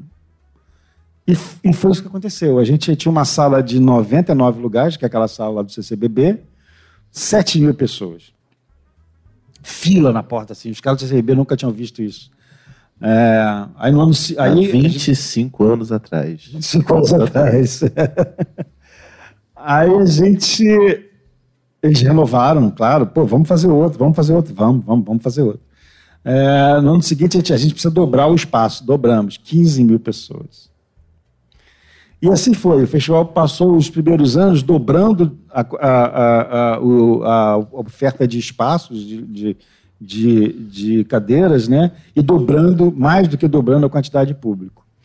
Então, é, uma coisa, um, um determinado momento... Um, um ponto ficou bastante provado para todo mundo, é que existia no Brasil público para animação. E deixa eu te perguntar, César, dessas produções, mais ou menos quantos filmes os, as primeiras edições do Animamundi exibia e quantos brasileiros nós ah, tínhamos? Ótimo. É... É, você pode passar para mim, ou... você pode passar para mim, abrir a, a... Giovanna, né? Esqueci também. Demorei a lembrar. É, bom, eu trouxe aqui uma apresentaçãozinha. Bom, eu, eu, para quem para quem está ouvindo só, eu vou falar, não se preocupem. É, eu vou falar. Obrigado. Que, é, a, a gente tem aqui um levantamento. Pode passar para o primeiro. Ah, deixa eu ver se eu, deixa eu ver se eu, vai por aqui. Vai, vai, vai, está indo por aqui. Deixa, deixa comigo agora, que eu, acho que dá para ir por aqui. Dá, isso. Então, aqui, ó, vocês têm uma ideia? Uh, eu trouxe aqui, para quem... Vou narrar, narrar para quem está ouvindo só, né? Eu, é, eu tenho um gráfico aqui de que, que, que mostra como foi a evolução dos filmes brasileiros inscritos no Animamundi, né? No primeiro ano, quando a gente começou a fazer o festival, a gente resolveu fazer uma retrospectiva do cinema animado brasileiro. E aí a gente tinha a história para trás toda, né, para mostrar. A gente, dos curtas, a gente não mostrou longa. Então é só de curtas. Então a gente fez uma amostra com trinta filmes, inclusive os filmes que a gente fez no National Film Board e tal. No ano seguinte, a gente começou a depender de filme novo. Aí veio um filme novo, que era do Otto Guerra. O Otto Guerra é igual a barata em guerra nuclear. É um que sobrevive, assim, né? É, é, cara, ele, no matter what, ele continua fazendo animação, vai sempre fazer. E, e ele está fazendo, continua fazendo. O Otto é um dos artistas mais prolixos, dos artistas brasileiros mais prolixos, né? E geniais também. É, então tinha um filme do Otto, um. No terceiro ano, a gente ficou buscando, nem o Otto tinha mais filme, era zero. Então, era assim, era uma época, assim, né? Era uma época muito ruim mesmo, assim. Então, agora, aí, a partir do terceiro ano, começou a acontecer um fenômeno que era o que a gente torcia para que acontecesse e realmente começou a acontecer. É que o festival, além de provocar público, ele provocasse uma oferta. Então, o pessoal vendo aquela quantidade de gente indo ao festival, saía na imprensa, saía em entrevista, fila na porta o tempo todo, aparecia na televisão, isso e tal. A galera começou a fazer filme para o festival. Então, artistas mais antigos que já tinham desistido de fazer filme ou, ou tinham engavetado seus projetos, tiraram da gaveta os projetos e começaram a fazer. E aí veio... Porque também não tinha muito essa cultura do curta-metragem também na época. Exato. Você ir ver no cinema, vai para o cinema assistir um curta. Não, é, não, não tinha. tinha.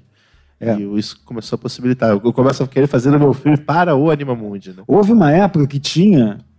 Isso é outra coisa que o Collor ferrou também. Que era uma, tinha uma época que tinha uma, uma política de apoio ao curta que era, ah, era o seguinte, a, a, a, era obrigatório passar um curta brasileiro antes de cada longa no cinema. E o que acontecia? Eles recolhiam... de todas as bilheterias, eles conseguiam o percentual relativo ao curta. Por exemplo, se o curta, se o curta tivesse vinte minutos, vai, isso não é curta, mas é só para arredondar as contas, e o longa tivesse, não, o curta tivesse doze minutos e o longa tivesse cento e vinte minutos, ou cem e... Bom, uma conta redonda aqui, uh, noventa e oito minutos, né? Somados, eles dão cento e vinte minutos e aí o curta, então, teria dez por cento da renda daquela, daquela, daquele horário. Né? Espero que a matemática esteja certa, estou falando aqui de cabeça. Mas, uh, então, isso, o que, que eles faziam? Eles recolhiam essa, essa, essa verba, esse, essa, essa, essa esse parcela da, da, das bilheterias em todas as salas de cinema, e no final, duas vezes por ano, eles tinham um prêmio onde eles financiavam, eles, eles davam o prêmio, eles não financiavam, não, eles pagavam em dinheiro Os, os curtas que ganhassem aquele prêmio. Tinha um júri que escolhia os melhores curtas e tal, e aí é, você ganhava uma parcela da bilheteria com aquilo. Eu me lembro que eu ganhei um com o meu filme, e eu fiquei todo feliz que eu ganhei, estava todo feliz, isso aqui, uma grana, era uma grana. Para mim, naquela época, assim, a gente, a gente vendia a gente vendia a janta para poder comprar o almoço, né? Naquela época era, era brabo, era brabo mesmo. E... E eu me lembro que eu, quando eu ganhei o prêmio, que eu sabia o que é que eu falei, cara, três meses comendo feijão, assim. É. E, e aí eu peguei, naquela época também tinha, uma, tinha uma, uma, uma inflação gigante, né? Então a primeira coisa que eu fiz foi botar o, filme, o meu dinheiro na poupança. Uma semana depois o Collor congelou a poupança. Ah. Congelou a poupança, acabou com esse negócio, acabou com tudo, cara. Enfim. Bom, mas pra, aí... Pra não chorar, né? Oi? Rindo para não chorar. É, pois é. Bom, aí depois, então... Aí, então, vocês veem que, tem, que é uma curva ascendente, acentuada mesmo, assim, né? Então, oito filmes no terceiro ano, no quarto ano, depois vinte e seis filmes, quarenta, noventa e cinco e tal, e foi crescendo, crescendo, crescendo, crescendo, até que se estabilizou numa média que a gente recebe hoje, até hoje, de trezentos e cinquenta filmes a cada ano brasileiro que a gente recebe no festival. Não cresceu mais... por uma boa razão, por um bom motivo. Porque hoje, muita gente que estaria fazendo curta não tem tempo de fazer curta porque está trabalhando nos estúdios de animação. Então, é, essa, a gente continua recebendo uma média de trezentos e cinquenta filmes por ano, significa que a gente tem um mercado, que a gente tem um potencial de mão de obra muito rico, vocês fazem parte disso. A gente tem um... um, um, um uma reserva de talentos para animação muito rica no Brasil. Isso é, isso é um dado importante, que se pode ver claramente, né, nesses, nesses, nossos, nesses nossos gráficos. Né? É, então, a gente continua tendo isso, mas, mas, por outro lado, estabilizou a, a oferta porque a, existe, hoje em dia, uma produção consistente na área industrial, que é a produção de séries e tal. Então, assim... a primeira coisa que a gente conseguiu fazer foi criar, é, é, é mostrar o público, que existia público. A gente, rapidamente, Animamundi se transformou num dos festivais mais importantes do mundo por causa do público. A gente era, talvez a gente até hoje seja, o, o maior festival de público, de animação de público no mundo. É, a Annecy é, um festival, é o maior festival do mundo, é um festival super importante, é, mas é um festival que é muito fechado na indústria mesmo. Então, a cidade lota, as salas lotam, mas é de, de produtores de animação, de, de, de estudantes de animação, tal, que vão para aquela cidadezinha do interior da França e é na Europa. Então, na Europa é fácil, todo mundo vai de trem para lá e em poucas horas está lá, e aí lota. A gente não, a gente tem, a maioria do nosso público é público normal, público de pessoas que querem ir ver animação, curtir animação. Então, isso foi uma, uma conquista super importante. Pode falar, Gabriel. Não, eu queria que você falasse um pouco mais disso, porque o Animamundi é o festival também que mais premia por causa do público. A premiação do público, ela é maior, do júri popular, é maior do que a premiação do júri profissional. E como é legal também você ver que durante o festival, cara, eu frequento o Animamundi, sei lá, quinze anos. Eu gostaria de estar desde os vinte e cinco, mas eu estou mais ou menos uns quinze anos, de cabo a rabo. Lá, morando lá, morei no C C B B, morei... Ele sabe. É. Morei no C C B B, morei na Fundição, morei até lá na Barra, né? Na Cidade das Artes. É, mas é legal você ver que todo o público, porque assim, a gente recebe uma cédula de votação no início da sessão é, para avaliar os filmes. E é muito legal você ver a, a, a forma como o público se compromete em avaliar, dar a nota e responder, inclusive as crianças. Isso é uma das coisas mais bacanas. É, Fala é. um pouquinho disso. Isso é legal, isso é legal, obrigado. É, é... Uma das coisas que a gente queria na hora de seduzir o público, a gente fez duas coisas que eu acho que são muito importantes e que a gente fez meio no instinto e que acabou decis... é, influenciando decisivamente na... no festival e eu acho até É, na animação brasileira. A primeira foi isso que a Gabriel fala. A gente, a gente, nessa maneira de seduzir o público, a gente é, logo entendeu que quem tinha que dar os prêmios era o público. Por quê? A gente queria que o público entendesse da animação, que a gente queria que o público discernisse o que é uma animação boa e o que é uma animação ruim. A gente entendia que a animação brasileira ela ia se firmar pela qualidade, né? Já que a gente não podia, a gente não tinha ainda a estrutura de produzir em quantidade como vários outros países produzem. A gente, ia, a gente ia se impor pela qualidade. Então, a gente queria que o público começasse a, a se preocupar com a qualidade dos filmes mesmo. Então, a gente, de imediato, a gente, quando o festival começou a premiar, o festival só começou a premiar mesmo na quarta edição, a partir da quarta edição. Logo que ele começou a premiar, a gente decidiu que as premiações é, principais iam ser... Aí, no início, todas as premiações eram só do público, né? Mais tarde é que a gente criou o júri profissional, que o Gabriel, inclusive, é um ilustre membro. É, em que esse, esse júri profissional, ele, a gente criou esse júri profissional porque a gente sentiu necessidade de premiar questões técnicas, né, que realmente precisa de um olhar técnico, de um olhar é, especializado para poder julgar. Mas, é, no início, era só o público que, que dava os prêmios e, e, e até hoje eu acho que os prêmios mais importantes são dados pelo público. É, Isso criou uma relação com o público muito importante. O público começou, como o Gabriel falou, as pessoas... Era muito legal. Teve uma época que a gente, a gente começou a ver que as pessoas levavam lanterninha, não tinha ainda celular. O celular era aquele celular de flip, não tinha uma luz muito forte. Então as pessoas levavam, as pessoas levavam lanterninha para dentro da sala de cinema. A gente vê no meio da sessão, quando acabava entre o filme e outro, acendia uma opção de lanterninha, aquele pessoal voltando lá, né? É, teve uma época que a gente aproveitou isso, começou a vender umas lanterninhas pequenininhas, vendeu que nem água aquela lanterninha, porque o pessoal... Ficava voltando. Tanto quando vocês fizeram isso. Nossa, vocês não fazem.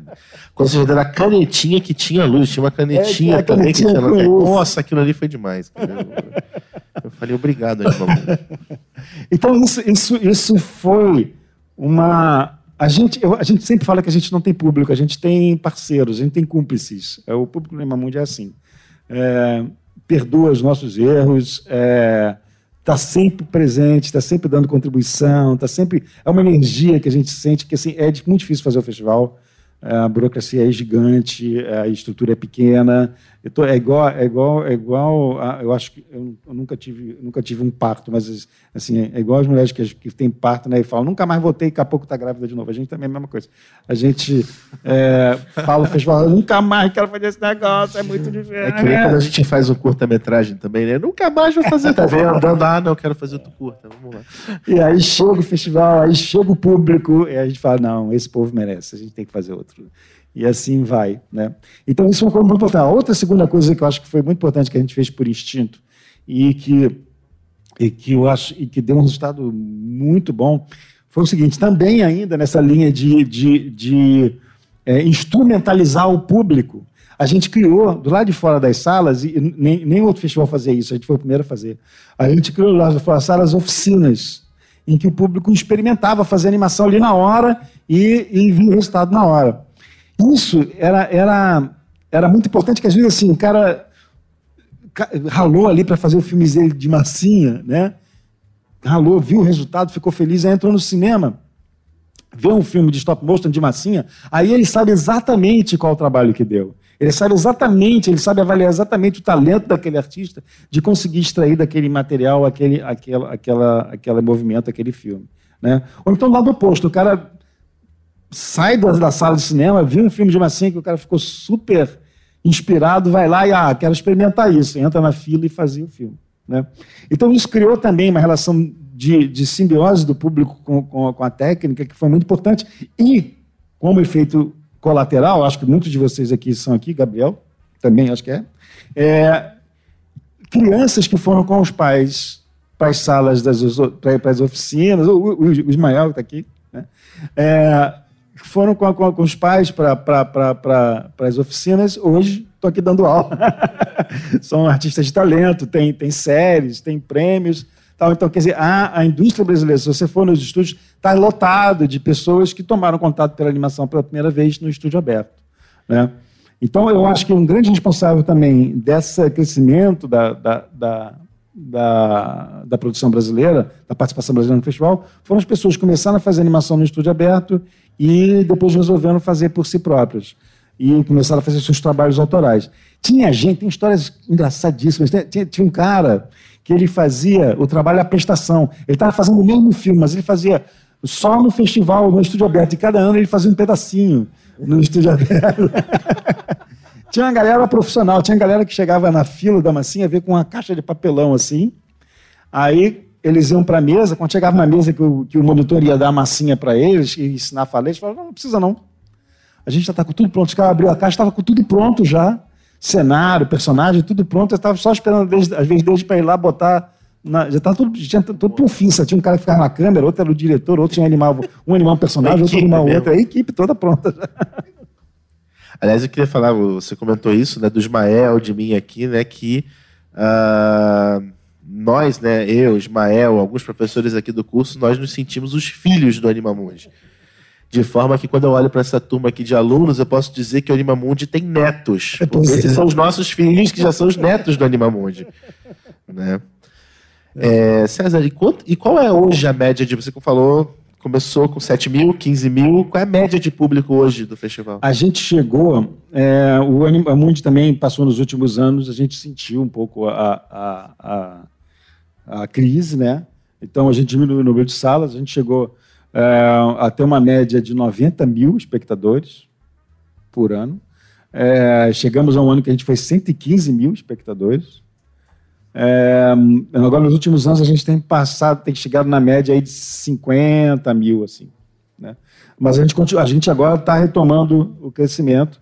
Ano passado, esse ano já foi bem maior do que no ano passado. A gente está começando a crescer de novo o número de salas, porque a demanda está aumentando outra vez. E antes da gente falar um pouquinho do mercado de hoje, eu queria também que você falasse mais de uma característica importante do festival, o fato dele ter trazido também o, o contato do público com os animadores, é, né? Que também é uma das coisas mais legais. Tanto o, o cara que fez o curta, que está na sessão, que ele aparece ali, quanto grandes animadores que vêm uh, fazer, bater os papos animados, né? Do... É, a gente pensou o Animamundi do início como, uma, como um...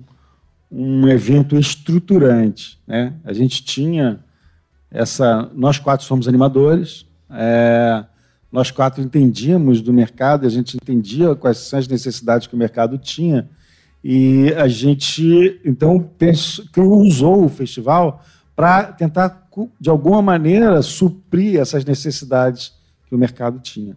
E uma das coisas que a gente tinha, necessidade, não tinha escola de animação no Brasil, vocês hoje são super felizes que vocês estão numa escola que tem que dar aula de animação, mas não existia isso naquela época. É, eu me lembro, só um parênteses também aqui, eu me lembro que quando me chamaram para fazer o teste para o convênio com o Canadá, né? Eu estava muito enrolado, meu filho tinha acabado, meu primeiro filho tinha acabado de nascer, eu tinha, eu tinha vinte e cinco anos já com filho, já era, era, não sabia o que fazer, não sabia realmente o que fazer, e eu enroladíssimo com aquilo, aí me chamaram, eu, eu falei, ah, quer saber, eu vou deixar para a próxima turma, nunca teve a próxima turma, né? Hoje em dia, vocês podem ficar muito felizes que tem próxima turma, né? E tem próxima, ano que vem vai ter uma próxima turma. Então, isso, isso já é uma vitória muito importante. Mas, então, a gente queria, naquela época, trazer é, informações. A gente precisava trazer informações. Era uma época também, e foi uma onda que o Animamundi começou a pegar, que começou a digitalizar o processo de produção de conteúdo, né? Então, começou a criar computadores, começou a fazer software de animação, todo esse processo, né? E a gente precisava trazer essa informação para cá. Então, a gente começou a trazer é, artistas para falar do processo criativo, né, para inspirar a, a, a produtores brasileiros, é, a autores brasileiros, né? E também a gente começou a trazer técnicos para dar aula mais específicas, que eram os workshops, eram as masterclasses. É, e a gente, isso criou... Eu, era um convívio bastante legal, porque o cara ficava caminhando. O Bill, o Bill Plimpton, o Bill Plimpton, não sei se vocês conhecem o Bill Plimpton. O Bill Plimpton, ele ficava na porta da saída do, da, do Animamundi com uma sacolinha de plástico, vendendo os D V Ds dele. Assim. Até hoje ele faz isso, cara. Até hoje ele faz isso. Até hoje ele faz isso.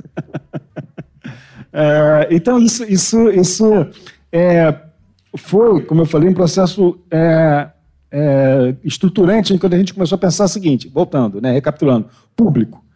Segundo, capacidade de produzir. Então, a gente, a gente conseguiu provar que tinha público, a gente conseguiu provar pela, pela produção brasileira, pela qualidade da produção brasileira também, que a gente tinha é, é, quali, é, talentos, né? A gente tinha mão de obra, a gente tinha uma riqueza que é, que é fundamental para essa indústria existir e que é rara, que é talento. A gente tinha isso, né? E uma das coisas que a gente começou a fazer, no início, a gente aceitava qualquer filme brasileiro. É, qualquer animação brasileira, sabe como é que é? É, tinha som, dava, passar, entrava, né? Ou, então, a gente, depois, a partir do momento que a, a, a produção começou a crescer, a gente também começou a ficar, a gente também começou a apertar o desculpa, mas é para quem não entra no festival, é, que hoje em dia é muito difícil entrar no festival, É, com filme, né? Porque a gente começou a apertar a qualidade. A gente achava que a gente tinha que fazer isso também. Por né? isso que a gente pega pesado no, nas aulas de projeto de curto animado aqui, tá vendo? Por isso. A gente estava comentando. Quer que vocês entram no Animamundi? A gente estava comentando isso como que é, a gente tem recebido filmes muito bons daqui, né?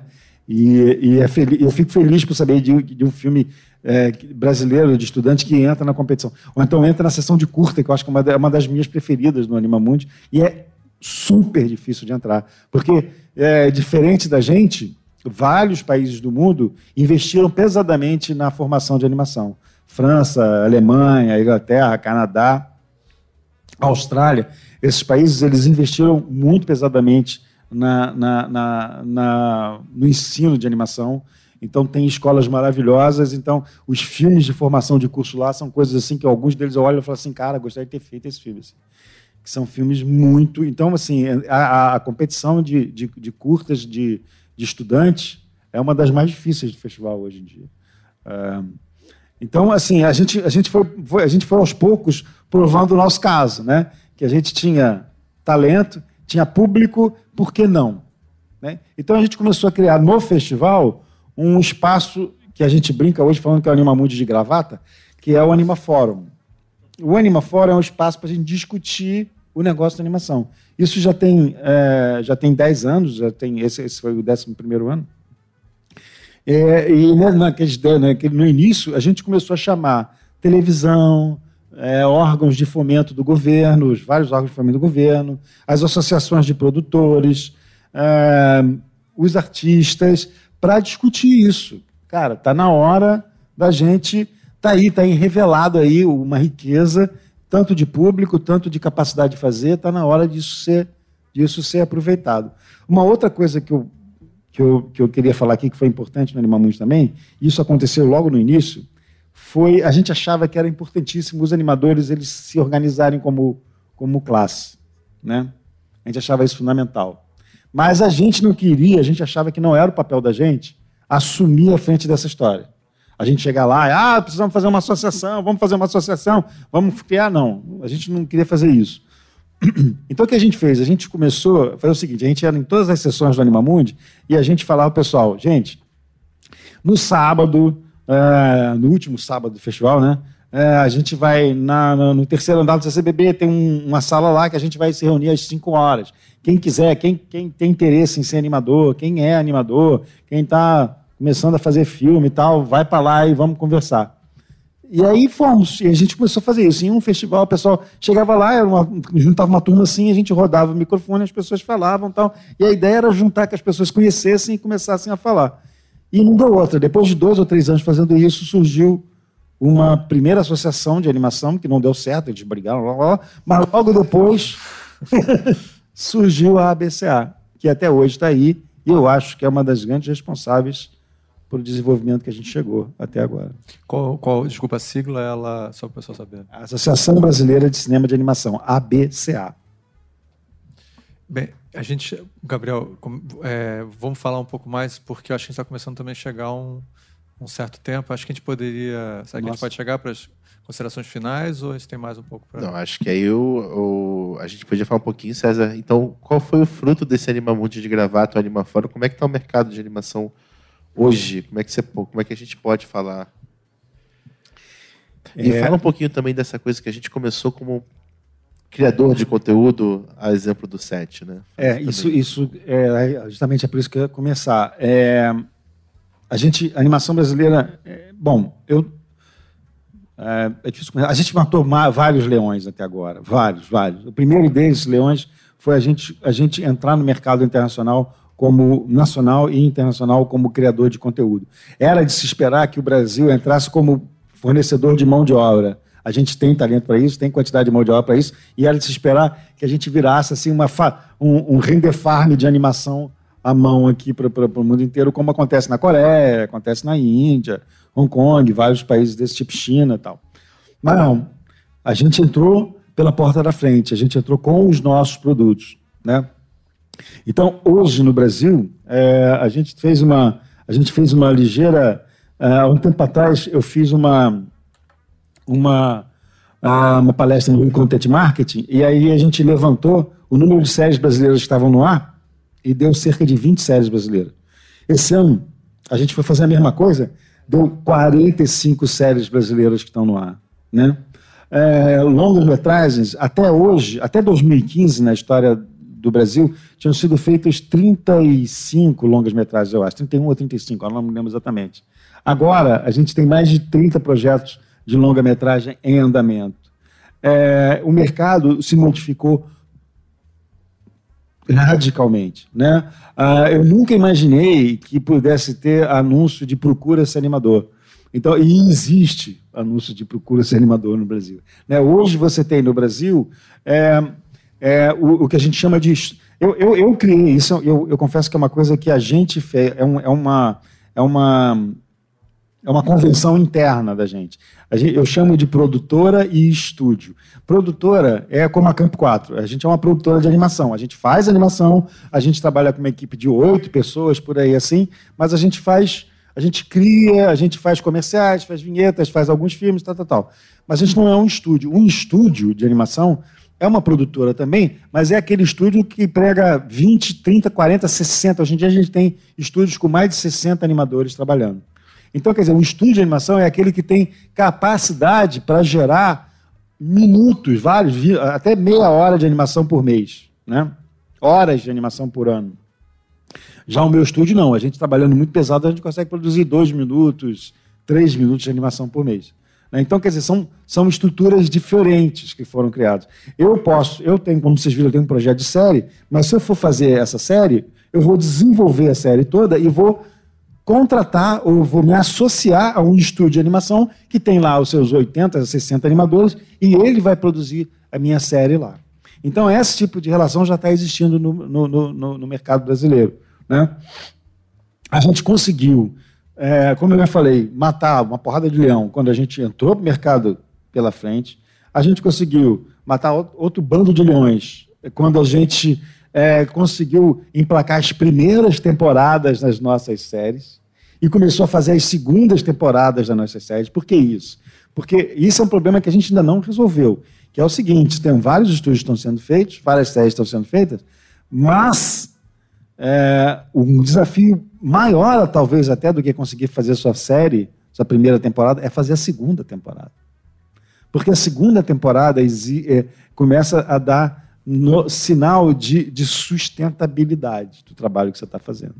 Então, uma grande coisa que a gente tem falado agora, que é o grande desafio do mercado, é justamente a sustentabilidade. São estúdios que conseguiram se, se, se estruturar com software, com equipamento, com, com pessoal, e que precisa manter essa, essa estrutura funcionando, porque essa estrutura é cara.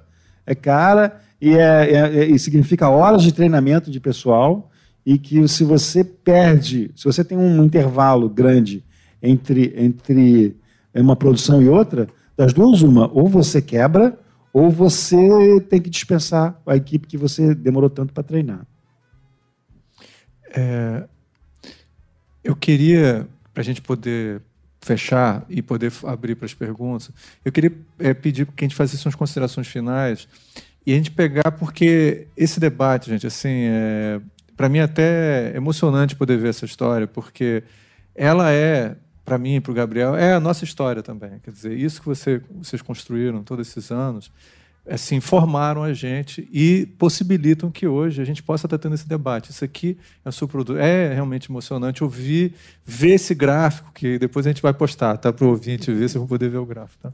É, ver esse crescimento e depois ver que esse crescimento, na realidade, vai dando frutos, e esses frutos é o que levanta o crescimento. Quer dizer, É, isso é uma coisa que, por exemplo, quando eu, eu morava em Recife, minha família aqui do Rio, mas eu morava em Recife, e eu vinha visitar meus avós, cara, eu vinha também para vir no Animamundi, tá entendendo? Porque legal, era uma coisa legal. que você não tinha. Antigamente a gente não tinha o YouTube, onde a gente poderia fazer pesquisa. E outra coisa também é que o YouTube não adianta nada sem curadoria, né? Exatamente. Quer dizer, você chega lá e, nossa, tem tudo lá dentro. Como é que eu vou encontrar? Assim. Então você tem a curadoria, você tem... É, é, especialistas, assim, profissionais de verdade, pessoas que amam animação, né? E que estão é, é, juntando todo esse conteúdo. E é um trabalho... Eu sempre, toda vez que eu, eu me lembro, nos anos noventa, assim, e com o maior respeito, quem são esses malucos que estão fazendo isso? Porque é um trabalho incrível, é muito estruturado. Assim, já era estruturado nos anos noventa, e agora com... Você não falou nada, mas tinha mais de quatrocentas é, animações em dois mil e dezesseis, é. Quer dizer... Então, é, é assim, é, realmente, quando o Gabriel falou que nós somos todos filhos e netos, isso é, é verdade. Então, eu vou, assim, eu já fiz a minha consideração final é, e, fa e falo isso muito feliz de de, de estar participando desse momento. Eu achei esse um momento histórico para a gente poder falar sobre isso. Agora, cheio de emoção, eu passo adiante para o Gabriel fazer as considerações dele e a gente fechar com o César. Ai, ai, ok. É, então, uh, eu é, tô... E outra coisa, só uma coisa, desculpa me incomodando. Façam jabás também, tá? Porque Ixi. isso é para o Brasil inteiro, vão estar ouvindo esse, esse programa, então eu quero também que as pessoas é, é, vejam, jabá é sempre importante, é assim que a gente paga o, os ilustres convidados. Assim. Então, é, então, eu quero só colocar também uma coisa que talvez uh, seja essencial colocar uh, aqui. É... O Animamundi também foi pai dessa geração de cursos que surge, né? Porque eu recordo de dois mil e quatro, lá na PUC, a primeira turma de especialização pós-graduação em animação do Brasil. Eu estava nessa turma. César, Aida, Marcos foram meus... A Léa não foi, é. Mas foram meus professores. Uh... Aí tinha lá Marão, Claudinha, Kia, tinha toda uma galera que eu fiquei assim, gente, como assim? O que, que é isso aqui? Que, que, que, que presente que a gente estava ganhando? E logo depois surge aqui o curso da Veiga, o curso nosso curso tem dez anos, né, de, lá na Barra, começou lá na Barra, dez anos, mais de dez anos, aliás. Uh, e aí a gente começou a ter a alegria de ter os nossos filmes uh, exibidos no festival. Uh, a gente, nos últimos cinco anos, pelo menos, pelo menos, a gente tem um curta nosso no, no, no Festival Animamundi. É, tanto na, na, na competitiva, às vezes, às vezes, na, na mostra de animação em curso, que realmente tem uma qualidade é, maravilhosa. E é óbvio, é claro que hoje você começa a ter também pessoas que estão pesquisando o mercado de animação, professores que querem se dedicar de forma acadêmica ao mundo da animação. Eu queria falar um pouco disso também, né? Você tem, tem cursos na Federal de Santa Catarina, na Federal de Pelotas, na U F M G de Minas Gerais, uh, tem a S P M aqui no Rio, tem a Veiga aqui. Uh, então, uh, começa a pipocar cursos de animação em âmbito universitário, e ali você também tem professores que querem pesquisar animação, não só fazer experimentação, mas fazer o resgate de histórico de memória, escrever artigos sobre a produção da animação brasileira, escrever artigos sobre o Animamundi, da importância dele para o desenvolvimento da animação brasileira. É, isso tudo, sem esse festival, seria impossível, eu não conseguiria vislumbrar. A gente estaria lá... A animação seria uma coisinha no canto, uma sub-área de um curso, talvez, de cinema, ou sub-área de um curso de design. Não, a gente pode falar, a animação é uma área de pesquisa, né? Hoje eu estou fechando meu doutorado na área. É... Então, uh, tem vários outros pesquisadores maravilhosos, Marcelo, Claudinha, Marcos Magalhães, que agora é doutor também.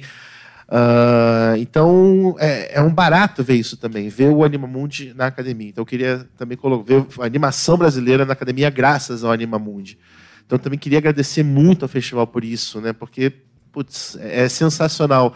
Imagina, você vai para a universidade pesquisar animação, cara. É uma coisa deliciosa, gostosa, escrever sobre isso.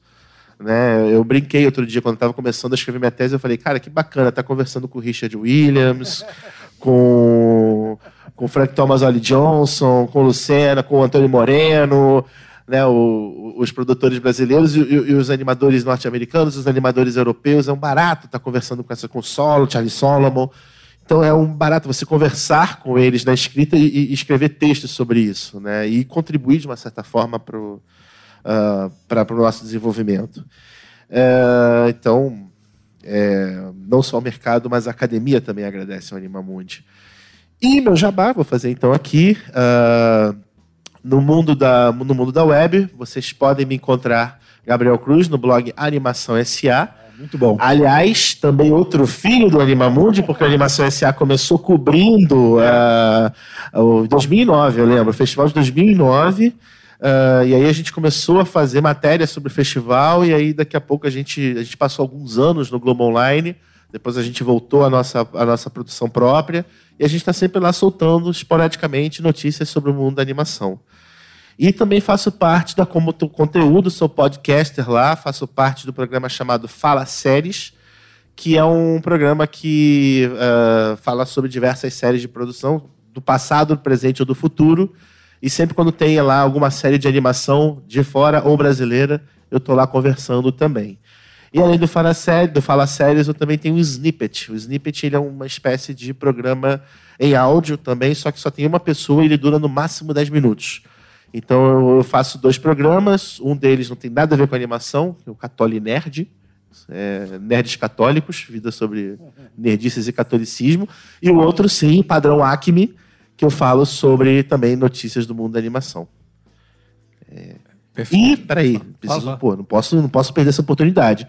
E também convido vocês que gostariam de estudar animação, saber mais sobre o mundo da animação, temos um curso da Universidade Veiga de Almeida, né? Que forma os futuros animadores do nosso Brasil também, né? Então, é, venham para cá, venham conhecer a gente. Nós temos cursos no, no, no campo, no campo, nos campos da Barra e da Tijuca. Então, venham curtir aqui o nosso espaço. É, isso é muito legal, porque uma das coisas que o Visualmente tem é que to, é, todos os membros são pessoas da academia também, são do mercado da academia, assim como o Gabriel, e, e a gente sempre tenta convidar professores para poder trazer conteúdo, né? E, E, por exemplo, só, só daqui o Daniel Pina, que é professor aqui, já participou de programas, a gente já falou de várias séries. E, é... Uma máquina também, gênio, fala várias coisas sensacionais. A, a dissertação do cara é com mais de quatrocentas páginas falando de, de, de animação, é maravilhosa, sensacional. Ele é um, é um ponto sem fundo mesmo. É... Ele é fantástico. E a gente, o Geeks também, que a gente mencionou, e aí na área de games, e é uma área, como a gente falou ainda agora, né, César? Assim, é uma área que está muito próxima da animação, usa muito das técnicas desenvolvidas também. E eu peço, então, para você falar, César, falar do, do, agora no final, é, sobre o legado, né? Que a gente, para a nossa opinião, qual é o legado, e também fazer seu jabá, se a gente precisa de jabá. Bom, é, eu acho importante dizer aqui também que a gente chegou aqui graças a um trabalho coletivo, né? Um, como eu falei, quando eu contei essa história toda, né? Falei da B C A, do Animamundi, né? Da, da, da Brave, antiga a B P I T V, que é a Associação de Produtores de, de Independentes, é, do público e tal. O fato é que a gente chegou aqui porque também as nossas demandas foram ouvidas, né? A gente, a gente teve um apoio e a gente tem tido apoio fundamental, ao contrário da história triste que eu contei no início, né? Da, da, da, como é que foi o início do Anifestival, é, a, gente, a gente foi ouvido. Então, a gente hoje, a gente conta com apoio é, da, da Ancine, a gente, conta, a gente teve apoio de várias instâncias governamentais, É, Ministério da Cultura, com toda falha, com toda burocracia, com, toda, com tudo que precisa é, é, é, ser consertado, mas o fato é que a gente foi ouvido e várias iniciativas importantes foram, foram feitas. B N D E S, por exemplo, esse ano o B N D E S fez uma coisa fundamental, que foi o edital de curtas-metragens para animação, que era uma coisa que o B N D E S não fazia, e é, não está no escopo do B N D E S fazer, porque o B N D E S incentiva negócios e o curta-metragem não é um, um produto comercial, no entendimento dele. Mas a gente, numa discussão do fórum, no festival, a gente provou que o curta-metragem é, sim, um produto, uma, uma, uma, um produto de... de é, é um, um protótipo de uma série, é um protótipo de um longa, como vários curtas-metragens na história brasileira foram o, o primeiro a, a, a, a, a primeira lançamento de uma ideia que veio a se tornar uma série de sucesso e um longa de sucesso. Então, o fato é que a gente, a gente conseguiu criar uma, uma, uma rede de apoio que tem dado certo, né? A lei doze mil quatrocentos e oitenta e cinco, a gente tem que, tem, que, tem que falar isso, que é a lei que obriga conteúdo brasileiro na televisão. É, é, é, é, foi uma, uma mudança de paradigma que, que, que, que é grande parte responsável por a gente estar conseguindo esse espaço para os nossos produtos, né? É uma coisa que a gente precisa implementar para o cinema, é a tal batalha que eu falei no início, que infelizmente a gente ainda está perdendo nas salas de cinema. E a, batalha, a gente está ganhando a batalha nas outras telas, né? Mas na tela de cinema a gente ainda está perdendo, a gente precisa mexer nisso. Mas, outra, mas também, assim, que eu acho que é mais importante disso tudo, e é uma coisa que me dá um orgulho enorme, e que eu sempre que eu posso eu falo, é, é a solidariedade, o espírito de, de, de time que existe na comunidade de animação, toda a comunidade de animação brasileira. É, a gente é uma família, né? A gente, a gente é, e, e, você, e isso é generalizado. Os estúdios menores, os estúdios grandes, eles estão prontos a compartilhar informação, a compartilhar é, é, conhecimento. É, a gente se, a gente se apoia mutualmente. É, a gente tem uma competição saudável, mas antes de tudo é, é uma turma que é que é unida, e que eu acho que isso sim foi Uma, um, o, o fundamental para a gente estar aqui. Então, assim, vocês que estão, alguns de vocês provavelmente estão entrando no mercado, eu não posso prometer que vocês vão ganhar dinheiro. A gente vai, a gente consegue comer feijão com arroz todo dia agora. Mas uma coisa eu prometo a vocês, vocês vão estar sempre em boa companhia. A gente é, tem uma comunidade da qual, como eu falei, eu me orgulho muito, né? Agora, falando meu jabá aqui, então, é, a gente... Ah, eu falei há pouco, né, que acabei de falar que o, o curta não era um formato comercial. E para a gente, no Animamundi, nesses vinte e cinco anos, a gente via com muita aflição o acúmulo de, de, de, de, do acervo. A gente tem mais de dez mil títulos que passaram no festival ao longo desses últimos anos, desses vinte e cinco anos, e que são curtas-metragens, que a grande maioria, a gente estava ainda há pouco comentando de um deles, um curto espanhol, é, que a grande maioria deles fica inacessível, porque justamente não são trabalhos que não eram comerciais. E não eram mesmo. A gente sempre procurou fazer projeto para isso, tentou... A gente fez, durante uma época, a gente fez uma série de, de D V Ds, né? Mas o D V D é, tinha vários problemas. Primeiro, era muito caro, muito difícil de fazer, porque você tem que negociar com vários autores de curtas. E, e, e dos quatrocentos filmes que passavam no festival, a gente conseguia colocar no D V D onze. Então, era um, era um esforço que era legal, importante, mas que, que acabava não se, não, não, não se transformando num, num viável comercialmente. Mas, mais uma vez, assim como a, a tecnologia, a digitalização criou uma nova era de ouro na animação, né? A digitalização também abriu as portas para a gente agora, para o curta-metragem se transformar. A gente imagina que o curta-metragem pode se transformar num produto viável comercialmente. Então, a gente está criando, a gente está tá para lançar, a gente está anunciando, anunciamos esse ano, e a gente, a provável data de lançamento é final desse ano ou o início do ano que vem, a gente vai, vai lançar a Netflix do Animamundi, né? o, o Animamundi On. Então, vai ser um, um, um vídeo on demand que vai estar... Tá, é, se você entrar, se você clicar animamundi on ponto com ponto br, Animamundi O N no final, né?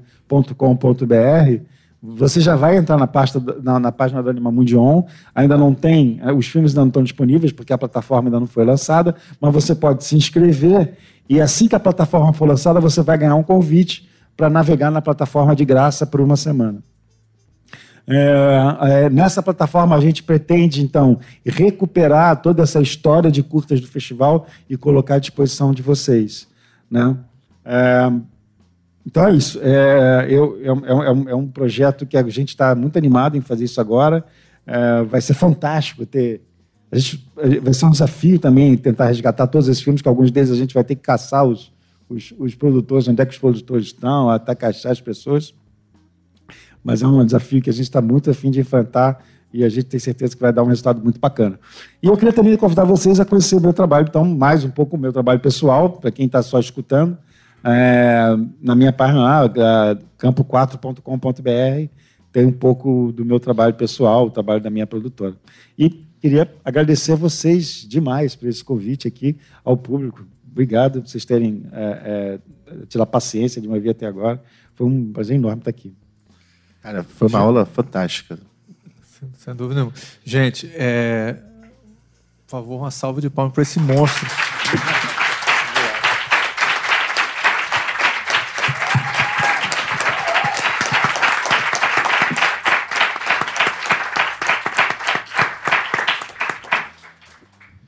Então, gente, olha só. Como ele falou, se nós... Se...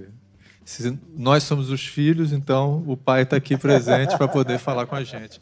E para retribuir isso, gente, a gente gostaria que, se vocês tiverem perguntas, e as perguntas vão participar do programa, que vocês façam agora. É, antes de só, só, só um pequeno aviso, isso não vai poder estar no programa, infelizmente, porque vai ser exibido depois de sábado agora. É, boa parte daquilo que a gente contou hoje, de A História da Animação, nós poderemos ver no próximo sábado. Porque sábado agora é vinte e oito de outubro, para quem não sabe, deveria saber.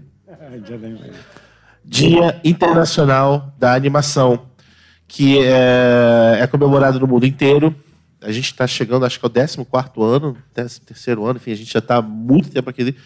E nesse domingo, como é que a gente comemora no Brasil? Há quatorze anos esse, esse dia. Às sete e meia da noite, simultaneamente, em mais de duzentas cidades, serão exibidas duas sessões de curtas-metragens. Uma sessão histórica, justamente com alguns desses curtas, inclusive o Virgulino, que eu citei, vai estar sendo exibido nessa mostra. Uh, e uma outra sessão de seleções mais recentes de curtas-metragens de animação. Vai acontecer na, às sete e meia da noite, sábado, dia vinte e oito, na Escola de Cinema Darcy Ribeiro, ali no centro da cidade. É, primeiro de março, esquina com Rua esquina? do Rosário. Esquina? É, não, primeiro de março, es... é, é, é, é. Acho que esquina... é do lado do C C B B. É do lado do C C B B, não tem erro. Então, é, vale muito a pena. E quem foi... Tá gravando isso, né? Tudo bem. É, quem for uh, pegar uma lembrança, alguma coisa, uma fotinho, alguma coisa assim, ou um autógrafo do Marão, que a gente vai estar lá, ganha a hora de atividade complementar, tá? Então... perguntas?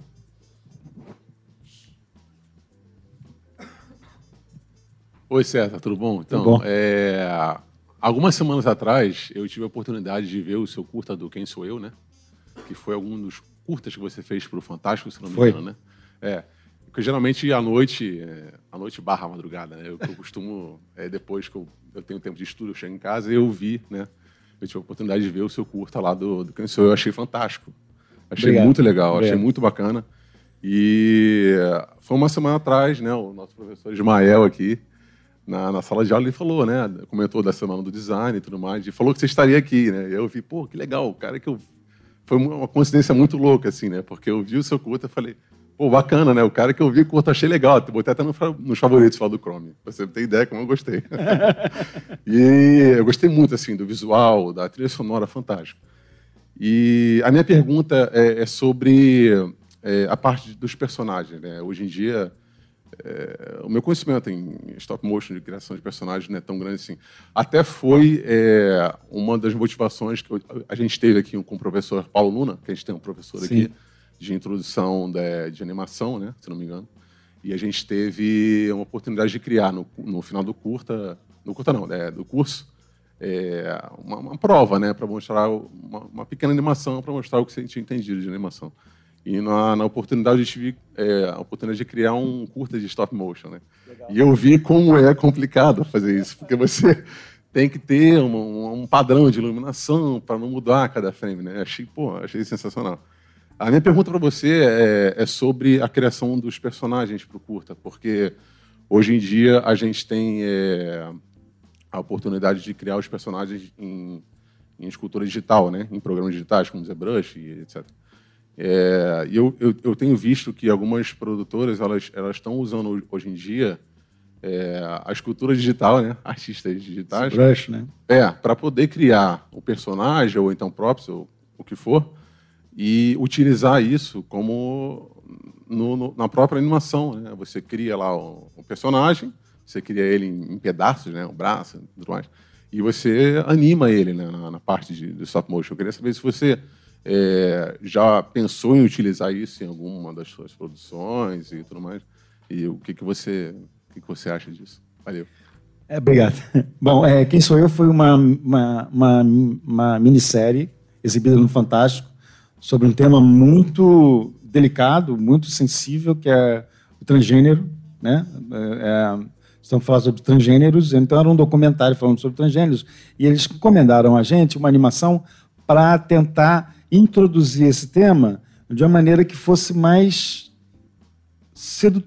sedutora, talvez não seja a palavra, mas que fosse mais é, é, é, atraente, assim, para o público entender e iniciar uma discussão. Então a gente fez uma versão da Alice no País das, Marav... no País das Maravilhas, né? E a minha ideia original foi fazer um universo todo branco, porque é uma pessoa que está se reinventando, é uma pessoa que está buscando uma nova identidade, então ela está reescrevendo a história dela, né? Então é uma pessoa que encontra uma página em branco e, e habita esse mundo em branco tentando é, se modificar. Então a, a história foi toda feita em, em branco.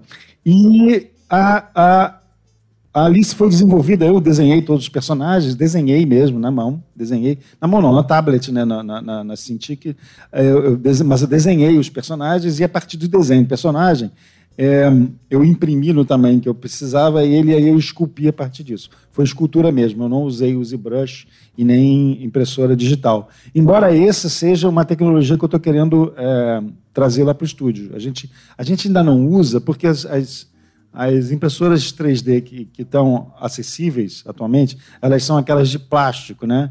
E a, a qualidade do, do, do resultado final não é muito bom. Eu prefiro ainda fazer a escultura na mão, usando o clay, que é uma massinha de modelar profissional, né? Eu prefiro esculpir na mão, eu acho que o resultado ainda é melhor Mas a Laika, por exemplo, o estúdio que faz é, Cubo, é, Coraline, é, Box Trolls, esses filmes, eles usam intensamente a escultura, a, a impressão três D, né? Fazem, é, fazem toda a, a, a, a face dos personagens em três D, depois imprimem em três D e aí usam. É uma tecnologia que eu acho super boa, super, tô doido para meter a mão nela. Mas, como eu falei, assim, para um produto de qualidade, ainda é muito caro você ter acesso a uma, a uma impressora três D. Mas isso eu acho que é uma questão de tempo. É, e assim que eu puder, eu quero experimentar isso. Mas, por enquanto, a gente está tá, tá, tá, tá fazendo a mão, porque eu ainda acho que está mais divertido, né? É, artesanal todo. Uma das coisas legais, eu acho, a, a, a, e é uma das coisas que me atrai na, na animação de stop motion, é que ela é a animação mais selvagem que tem. Ela é a mais artesanal mesmo, assim, é aquilo que você tem mais literalmente na tua mão o que você está animando. Né? Opa, tudo bem? Boa noite. É, eu estava querendo saber, mas já estou um pouquinho nervosa. É, como é, eu faço para poder, tipo, eu tenho metas de vida muito alta, entendeu? Então, tipo assim, assim que eu terminar a faculdade, eu penso muito em ingressar no mercado internacional. E eu queria saber o que, que eu preciso, tipo, o que é preciso para eu conseguir entrar, tipo, numa Pixar da vida por aí. Muito trabalho.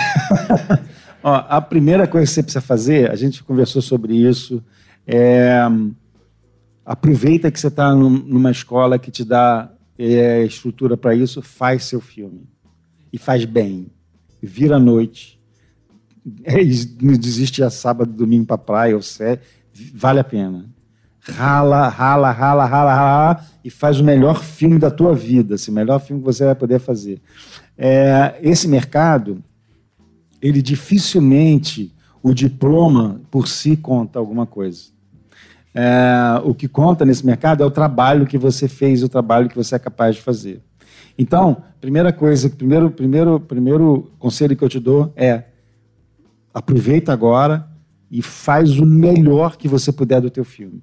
Segundo conselho que eu te dou, é, a partir do momento que o mercado vai ficando especializado, e eu acho que você não vai precisar ir para os Estados Unidos trabalhar fora, não, você vai ter oportunidades aqui muito boas, é, é, a partir do mercado fica especializado, a demanda pela, pela, pela, pela, pela, pelo trabalho também começa a ficar especializada. Então, é, hoje em dia, você, quando você aplica para um estúdio, normalmente você aplica para uma etapa da produção. Então, é legal você saber o que, que você quer fazer, o que, que você gosta. Você gosta, você quer, se você gosta da, da narrativa, então talvez seja legal você se especializar em fazer storyboard ou se especializar em fazer roteiro. Você gosta de desenhar, você tem um bom desenho, talvez você possa ser... É, É, é, designer de personagem, né? Ou você pode ser animador mesmo. Você é bom em animação, então você, você, talvez você possa ser animadora. Você gosta de cores, você trabalha bem com pintura, talvez você possa ser uma cenarista. Então, assim, é importante você definir o que você gosta de fazer em animação e procurar a, a fazer, de novo, o teu portfólio, o teu trabalho, direcionar o teu trabalho para essa linha de, de, de, de trabalho que você gosta de fazer. Agora, é fundamental você ter um portfólio. Fundamental. Virem à noite. Não sou eu, não é o Ricardo, é o César Coelho, diretor do Animamundi, diretor da Campo quatro, que está falando. Tá? Só para vocês saberem que isso não é discurso de um professor. Obrigado, César. Obrigado. É, eu vou fazer uma pergunta é, colada a essa, porque, como professor... Da, da Veiga, é, a gente fez um programa só por causa da minha experiência aqui, quer dizer, é, a gente fez um programa só sobre roteiro, porque muitas vezes as pessoas é, não percebem que a animação é uma história, né? É. Então, eu queria que você falasse um pouco sobre a importância do roteiro, especialmente porque a gente pensa assim, não, mas eu vou criar meu desenho, eu vou criar minha animação, eu vou fazer ela em três D, eu vou fazer ela em dois D, seja lá qual for a técnica que você vai usar, e aí ficar ligado no fazer, na, nas questões técnicas, gráficas e tal. E o roteiro, às vezes, é uma coisa que, bem, aí vai vir uma história, ela vai natra- na, surgir naturalmente. O que você acha, assim, para quem está querendo entrar, você acha que o, é, entender a técnica do roteiro é uma coisa muito importante? É, cara, isso, isso daria um outro podcast. Porque é um, é um assunto que eu, que eu, me, eu sou muito apaixonado por isso. É, é, a verdade, eu acho, na verdade não, eu, eu, eu, acho, eu faço animação porque, na verdade, é o que eu gosto é de contar a história. Então, ao longo do meu, eu comecei como é, desenhista, depois comecei fazendo quadrinhos, chargista, essas coisas assim, fui eu, ilustrador, até que eu encontrei animação. Mas tudo foi uma tentativa de contar da melhor maneira possível uma história.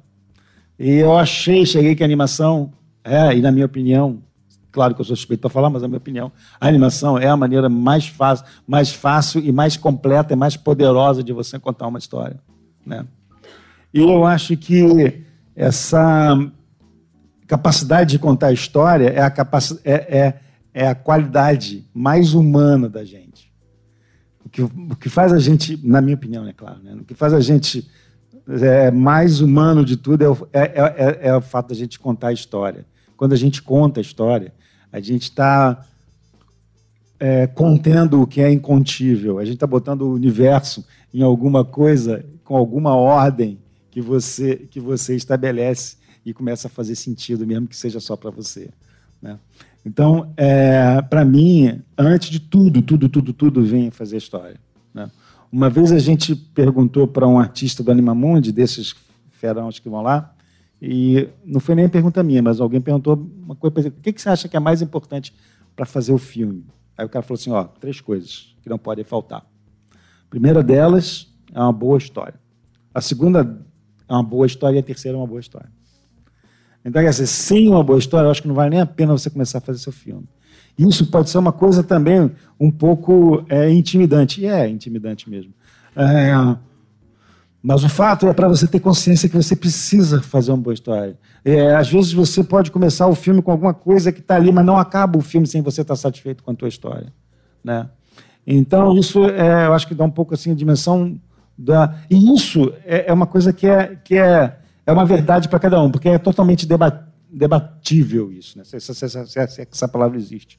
É, mas é, é, tem gente, por exemplo, que acredita que não precisa de história. Tem gente que faz animação experimental cagando solenemente para qualquer história, faz aonde a vida for. Enfim, é uma opção pessoal, né? Tem público para todo esse tipo de coisa. Eu não sou assim. Eu não sou. Como eu falei, eu acredito, para mim, que a principal missão, a minha principal função aqui é contar história. História tem técnica, né? E história tem técnica. Com o professor falando só para... Exatamente. Assim como... Aliás, tudo tem técnica, né? É... é É importante você saber o seguinte, que o animador é um... A gente tem uma frase que é, que é famosa e é muito importante. O animador é um ator com lápis na mão. Então, pensa isso. Você não é, não é só saber desenhar. Você tem que saber atuar. E se você... E, pra, e a mesma coisa que você fala para um ator. Se você quer atuar, você tem que saber o que, que você está contando. Você tem que saber qual é a história que você está trazendo. Qual é a história que o teu personagem está contando. Então, essa cadeia, ela se liga. Então, você... Você, se você quer ser animador, você tem que saber desenhar. Mas se você quiser saber desenhar, você tem que saber, você tem que saber atuar. Se você quiser saber atuar, você tem que saber contar uma história. Então, é uma cadeia que termina no teu filme. Boa noite. Boa noite. Meu nome é Juan. Eu gostaria de saber o que você, o que você acha dessa modelagem. Sinto muito, foi na cara de pau. Não, tá bom. Então, a gente pode passar para outra pergunta enquanto eu vejo? Eu sei, cara. É, você usou clay, né? Sim. É... Tá legal, eu acho que você tem que ter é, um pouco mais de trabalho no, no, nos detalhes. Vou te dar uma dica aqui. Para evitar essas, essas impressões digitais que ficam, essas coisas assim, você pode sempre dar uma esquentadinha no clay. Tem uma, tem uma, a gente usa, às vezes, uma, uma, uma caixa de madeira com uma lâmpada. Lâmpada normal. Hoje em dia está até difícil de achar. Lâmpada de filamento. Tem que ser lâmpada de filamento. Não adianta ser lâmpada que não esquenta. Tem que ser lâmpada de filamento. Você coloca lá dentro. Então, conforme ela, você esquenta o clay, você pode, você pode é, suavizar isso. Ou então você vem com um pincel fino também e usa solvente e você consegue eliminando, é, eliminando essas, essas imperfeições que às vezes não é o que você queria. Às vezes é o que você quer também. Aí tem que ver a questão técnica, né? Mas está bacana, acho que tem que pensar um pouco mais na, na proporção, que ela está com alguns problemas de proporção, mas eu acho que você está indo bem. Parabéns. Oi, boa noite. Ah, legal. É, obrigado pela presença, primeiramente, dos três. É... A minha pergunta é um pouquinho abrangente. Eu queria pegar um pouquinho da pergunta dele, um pouquinho da pergunta do Ricardo, é... falando sobre novas técnicas, né? Hoje a gente está acostumado cada vez mais a trabalhar com software e pegando o gancho um pouquinho também de um podcast que eu ouvi do Ricardo, se eu não me engano, com o Bruno Porto e... me ajuda, Daniel? Daniel Moura, é sobre uma diminuição significativa das disciplinas de desenho mais clássicas nos cursos de design, enfim. É, então, eu queria saber de vocês, todos três, no caso, é, até que ponto vocês acham isso saudável, esse limite entre, principalmente o senhor que tem, que tem vivido essas transições na... na na, história, na história da animação, é, até que ponto isso é saudável, isso é prejudicial, é, a, a, a ausência de um conhecimento mais clássico do, do desenho de observação, de conhecimento de roteiro, enfim, outras disciplinas que não sejam tão automáticas quanto software, que é para uma demanda que a gente tem, né, rápida hoje. Essa, essa pergunta é muito, muito boa. Muito boa. E também daria uma aula, né? É... Bom, eu acho... Acho não. Isso é fato. É uma das principais habilidades que um animador tem que ter é a capacidade de abstração. O que, que é isso? É você ver a cena acontecendo na tua cabeça antes dela realmente estar acontecendo. E não adianta você ter previs em, em C G, em computação gráfica, não adianta você ter um puta computador, um monitor na tua frente, e você ficar tentando, na, na, na tentativa e erro, acertar. Você não vai a lugar nenhum, assim. É, pra, mesmo para quem tem essa possibilidade, e é ótima, a, a, a tecnologia faz toda a diferença na, na, na vida da, da, do animador hoje em dia, você só vai ser um bom animador mínimo de, de computação gráfica, de qualquer técnica, se você tiver, se você desenvolver essa capacidade de abstração. Ou seja, você vê a cena acontecendo na tua cabeça antes dela realmente acontecer, né? É claro que para isso tem toda uma técnica. Você vai desenvolvendo técnicas, você vai desenvolvendo etapas, né? É, é, concept, é, o storyboard, o primeiro storyboard, o segundo storyboard mais detalhado, o thumbnail de, de animação, os keyframes. Você vai desenvolvendo várias etapas que vai te ajudando a amadurecer essa tua abstração da cena, né? Nesse sentido, é muito importante um treinamento em desenho, porque desenho te dá isso. Desenho te dá essa... essa é, desenho é um exercício de abstração, né? Então, te dá muito isso. Agora, eu já tive até traumas, muitos traumas com relação a isso, que tem muita gente que, que desiste de fazer animação ou, ou nem começa a fazer animação porque acha que não desenha bem. E isso também é um erro. Nem sempre... Eu, eu já vi, conheço vários excelentes desenhistas que não conseguem ser bons animadores. Por quê? Porque não é só o desenho. O mais importante é o domínio de ritmo, é o domínio do espaço, o domínio do movimento. Então, mais importante do que desenhar bem para um bom animador é você saber dominar o desenho que você tem. Se você sabe desenhar boneco de palitinho, bolinha e palitinho, mas você dali, você consegue, você tem um ótimo ritmo na tua animação, você é um excelente animador. Você é um excelente animador. Entende? Então, assim, então é, é, é, é Não tem, uma, não, tem uma, não tem uma correlação direta entre desenhar bastante e ser bom animador. Agora, eu posso garantir que desenhar bastante ajuda a ser bom animador. Sim, ajuda sim. E eu lamento, sim, é, é, a, a cada vez mais ficar escasso as possibilidades de desenhar na mão, de desenhar, de desenho clássico. Eu acho que, são, eu acho que, isso, que isso é importante fazer. Mesmo, pra, mesmo se você desenha com um personagem de palitinho. É importante você ter a noção.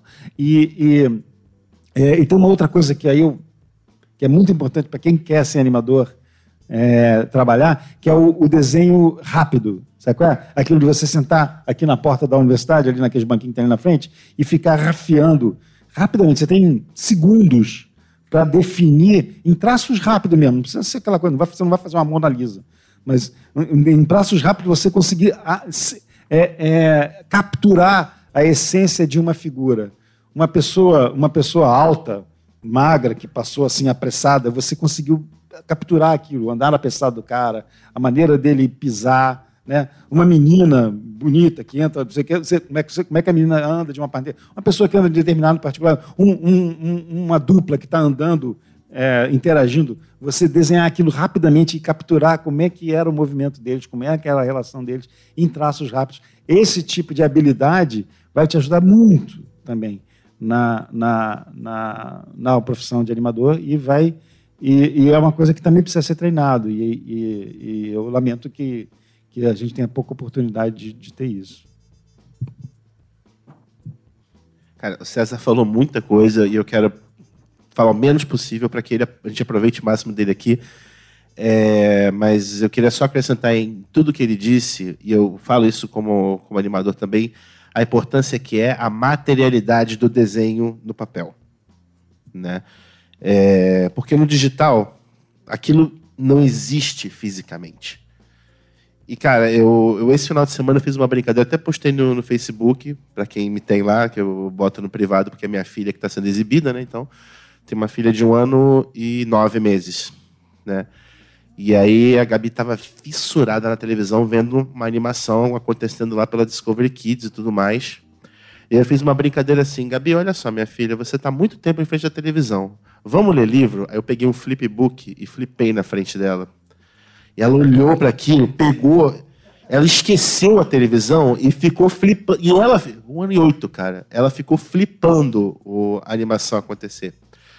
É, eu digo que quando a gente, isso, digo que você e o Marão e a Ida foram as pessoas que mais me ajudaram nessa, nessa, né, porque eu, eu cheguei na pós odiando desenhar. Eu tinha raiva de desenhar. E vocês foram pessoas que me ajudaram muito a largar esse, essa raiva. E passar a me apaixonar mais por justamente fazer os desenhos rápidos. Eu lembro uma, uma aula que você falava assim, cara, quando a gente está animando, a gente, o primeiro frame está lá super bem desenhadinho, desenhadinho é, perfeito. No décimo quinto tem um rabisco que só você entende o que é, mas porque você enxerga o movimento, porque você está dominando a questão do movimento. É, e é, é uma das coisas... que, então, assim, a questão da materialidade, você pegar o, os papéis, flipar na tua frente... testar a animação lá, subindo e descendo o papel, uh, por mais que você esteja concentrado na frente da luz do monitor, sei lá o que, que é que o computador faz, mas o fato de você não ter isso, é, torna esse processo, como é que eu vou dizer, uh, os objetos eles comunicam com a gente, eles são mediadores no processo com a gente. É, quanto mais, quanto mais eu posso pegar e mexer em alguma coisa, é, mas esse objeto está me dizendo alguma coisa, está me passando um, um, uma, uma mensagem. Como foi um flipbook para minha filha. Ela estava fissurada vendo aquelas cores todas. Quando eu peguei um flipbook preto e branco, ela ficou flipando aquilo horas e horas. Porque o objeto olha para a gente de uma forma... Isso faz com que a gente se aprofunde mais naquilo, se concentre mais naquilo. E com isso, é, é por essa razão, e aí alguns que querem me matar sabem disso, que a aula de princípios de animação dessa, dessa faculdade... é uma das poucas aulas de animação que não são feitas dentro do laboratório de informática. Eu falo, eu quero uma sala de aula, eu quero papel e... puxar saco. É... Vamos, a gente tem um tópico especial. Eu preciso do número mínimo de alunos para poder oferecer ela. Né, Ricardo? Né? É... Então, mas... Falando sério agora. Falando sério agora. Eu, eu dou importância muito a essa questão do desenho à, à mão livre, justamente, primeiro, para vocês largarem esse medo. E segundo, porque eu aposto que a partir do momento que você está animando no papel, você aprende a ter um... Você tem, primeiro, você tem uma relação muito maior com aquele desenho que você está criando, porque é a tua mão que está fazendo aquilo mesmo. Não tem um processo intermediário. É a tua mão direto naquele lápis que está rabiscando aquilo. É, e esse processo vai você ter uma relação muito maior, porque a gente é criador e criatura. Né? O desenho ali é uma criatura nossa. E a gente tem um passo a ter um carinho maior com aquilo, consequentemente, um domínio muito maior. Queria só acrescentar isso. Olha só, para o ouvinte que não sabe nada da minha vida, a não ser ouvir todos os... Tá? Eu, eu não sou o responsável por todos os problemas de desenho do mundo. Tá? Então é o seguinte, é, eu já falei isso um milhão de vezes para os alunos e falo isso sempre para nos vários podcasts que a gente já fez, a gente fala sobre desenho muito, e às vezes as pessoas não entendem direito isso, e eu achei maravilhoso que uh, os dois convidados aqui tenham batido bem forte nesse ponto. Gente, desenhar de forma clássica, que você olha, meu Deus do céu, parece o Leonardo da Vinci desenhado, isso é uma maneira de desenhar. Eu já falei isso mil vezes, vou falar de novo, vou morrer falando isso. Existem bilhões de maneiras de desenhar diferentes, tá? Então, eu, o desenho é um problema prático, assim, assim, a gente deve, as pessoas deviam estar desenhando o tempo inteiro para tudo. Você, é, do mesmo jeito que a gente espera que você escreva relativamente bem para poder se expressar, o desenho deveria ser igualmente importante, mas é claro, eu já falei isso várias vezes e tal, a gente tem uma desvalorização da linguagem é, visual, como se fosse uma linguagem pior, e aí coloca a escrita, a matemática e tudo isso lá em cima, e o desenho. E agora que inventar, assim, desde que inventaram a fotografia, tem sempre um maluco dizendo que não precisa mais desenhar, quer dizer, isso já tem mais de cem anos. Então, assim, é, então eu acho uma, uma coisa que é importante a gente entender, gente, isso que o César falou, é que isso vocês peguem, absorvem, coloquem assim no coração mesmo, gente, tá? É, seja o desenhista que você está querendo ver, descubra que tipo de desenho você está procurando, tá? E aí, agora essa parte aí que o Gabriel falou, não faça mais nada na sua vida, tá certo? Você bota isso como o top lá, claro que você tem que passar de ano, tem que passar em rigging, tem que passar na aula, na aula de ilustração, tem que fazer os doze princípios de animação, tem que comer, tem que namorar um pouquinho, tem um montão de coisa que você tem que fazer, tá certo? Não, comer não, comer não. Namorar, namora mais e come um pouco menos, tá certo? É, você tem que desenhar todo dia, tem que ser o sentido da sua vida. Se não for, aí também não, não dá. Aí é só esse, esse é o lado chato, assim, mas não adianta a gente dizer isso. Eu, eu não estou certo, né, César?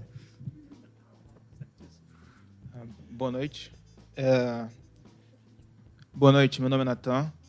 Eu queria fazer uma pergunta. Atualmente estou fazendo um projeto do curta animado da, da faculdade, Prato Final, e estou fazendo um curta live action pela Darcy Ribeiro. E eu tenho uma dúvida. É, depois que você cria um curta, você passa em festivais, mas e depois? O que, o que você faz com o curta? Eu queria saber sobre a vida útil de, a vida útil de um curta. É, o que acontece? Você vai engavetar ele, vai, vai deixar ele guardado para nunca mais ver? O que, que, que acontece depois? Ó, ótima pergunta. É, e se complementa com a sua pergunta. É, por que, que é importante fazer um curta? Por que, que eu falei assim, faça o seu curta? Né?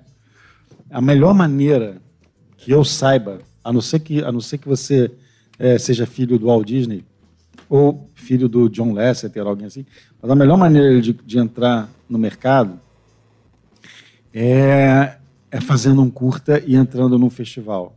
Por quê? Quando você faz um curta-metragem, como eu te falei, a, o mercado, hoje em dia, ele é cada vez mais especializado e ele é amplo e está e, e e tá à caça de talentos. A gente está, não só no Brasil, como no mundo, tá a caça, a gente, o mercado está à caça de talentos, sempre.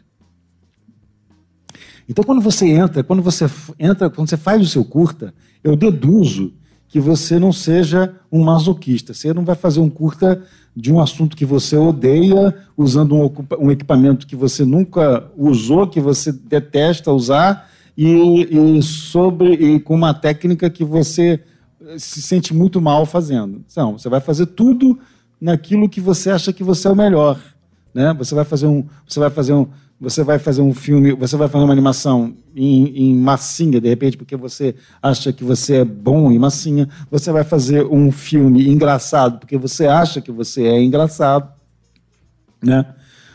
E assim por diante. Então, quando você está colocando um filme no festival, você está colocando, está, você está expondo ali o seu melhor, o que você quer ser, né? E muita gente vai em festival. E, como eu falei, muita gente está caçando talentos ou muita gente está caçando algum profissional para fazer um trabalho para ele. E essas pessoas vão ao festival. E elas vão ao festival e elas vão olhar o seu curta e vão falar, caramba, era isso que eu queria. Era isso que eu estou precisando. E, eventualmente, essas pessoas vão te procurar e vão te contratar para fazer aquilo que você fez no teu curta, que é o que você gosta de fazer. Então, é diferente você começar a carreira assim do que você começar a carreira batendo no estúdio, perguntando, tem alguma vaga aí? O cara vai te dar a vaga que você tiver e você vai ter que se adaptar àquilo. É uma maneira de começar também. E a maioria das pessoas, na verdade, começa assim, né? Eu mesmo comecei assim. Eu comecei batendo em estúdio, falando, vem cá, posso, posso varrer para o chão aqui? Eu varro o chão de graça para você, sirvo um cafezinho. Comecei assim. É... Mas, então, assim, é, é, o curta, ele tem basicamente essa finalidade. Ele tem finalidade para os grandes estúdios, grandes estúdios. É, bom, antes deixa eu estabelecer uma coisa, curta não dá dinheiro. Não dá dinheiro. Desista de ganhar dinheiro com o seu curta, que você não vai ganhar dinheiro com o seu curta. Nem se você ganhar o Oscar. Se ganhar o Oscar, talvez, mas... Talvez, mas não vai ganhar dinheiro com o curta. Então, assim... Por que que os grandes estúdios fazem curta? Por que que a Disney faz curta? Por que que a Pixar faz curta? Por que que todos os grandes estúdios fazem curta? Porque curta é isso, é, é, é essencialmente você está produzindo sem compromisso de dar certo comercialmente. Então, é a liberdade, é a, é a capacidade de você falar, olha o que que eu gostaria de propor para o mercado, sem o risco de gastar milhões com aquilo e, e, e tomar um prejuízo. Você fala assim, olha... É, olha a técnica que a gente inventou aqui dentro do estúdio. Olha que bacana, vamos fazer um curta. Olha que legal. Né? É, olha, é, pega um... Ah, tem um diretor... Estou falando dos grandes estúdios. Né? Tem um, um, um talento em potencial aqui. Mas eu não quero botar esse cara, não vou arriscar ele botando, dirigindo um longa. Eu vou... Vamos, chama ele, vai fazer um curta. Dirige um curta. E aí o cara dirige o curta. E assim você vai formando e vai moldando talentos. Então o curta, ele serve para isso. O teu curta, ele vai servir... O teu curta é o teu diploma.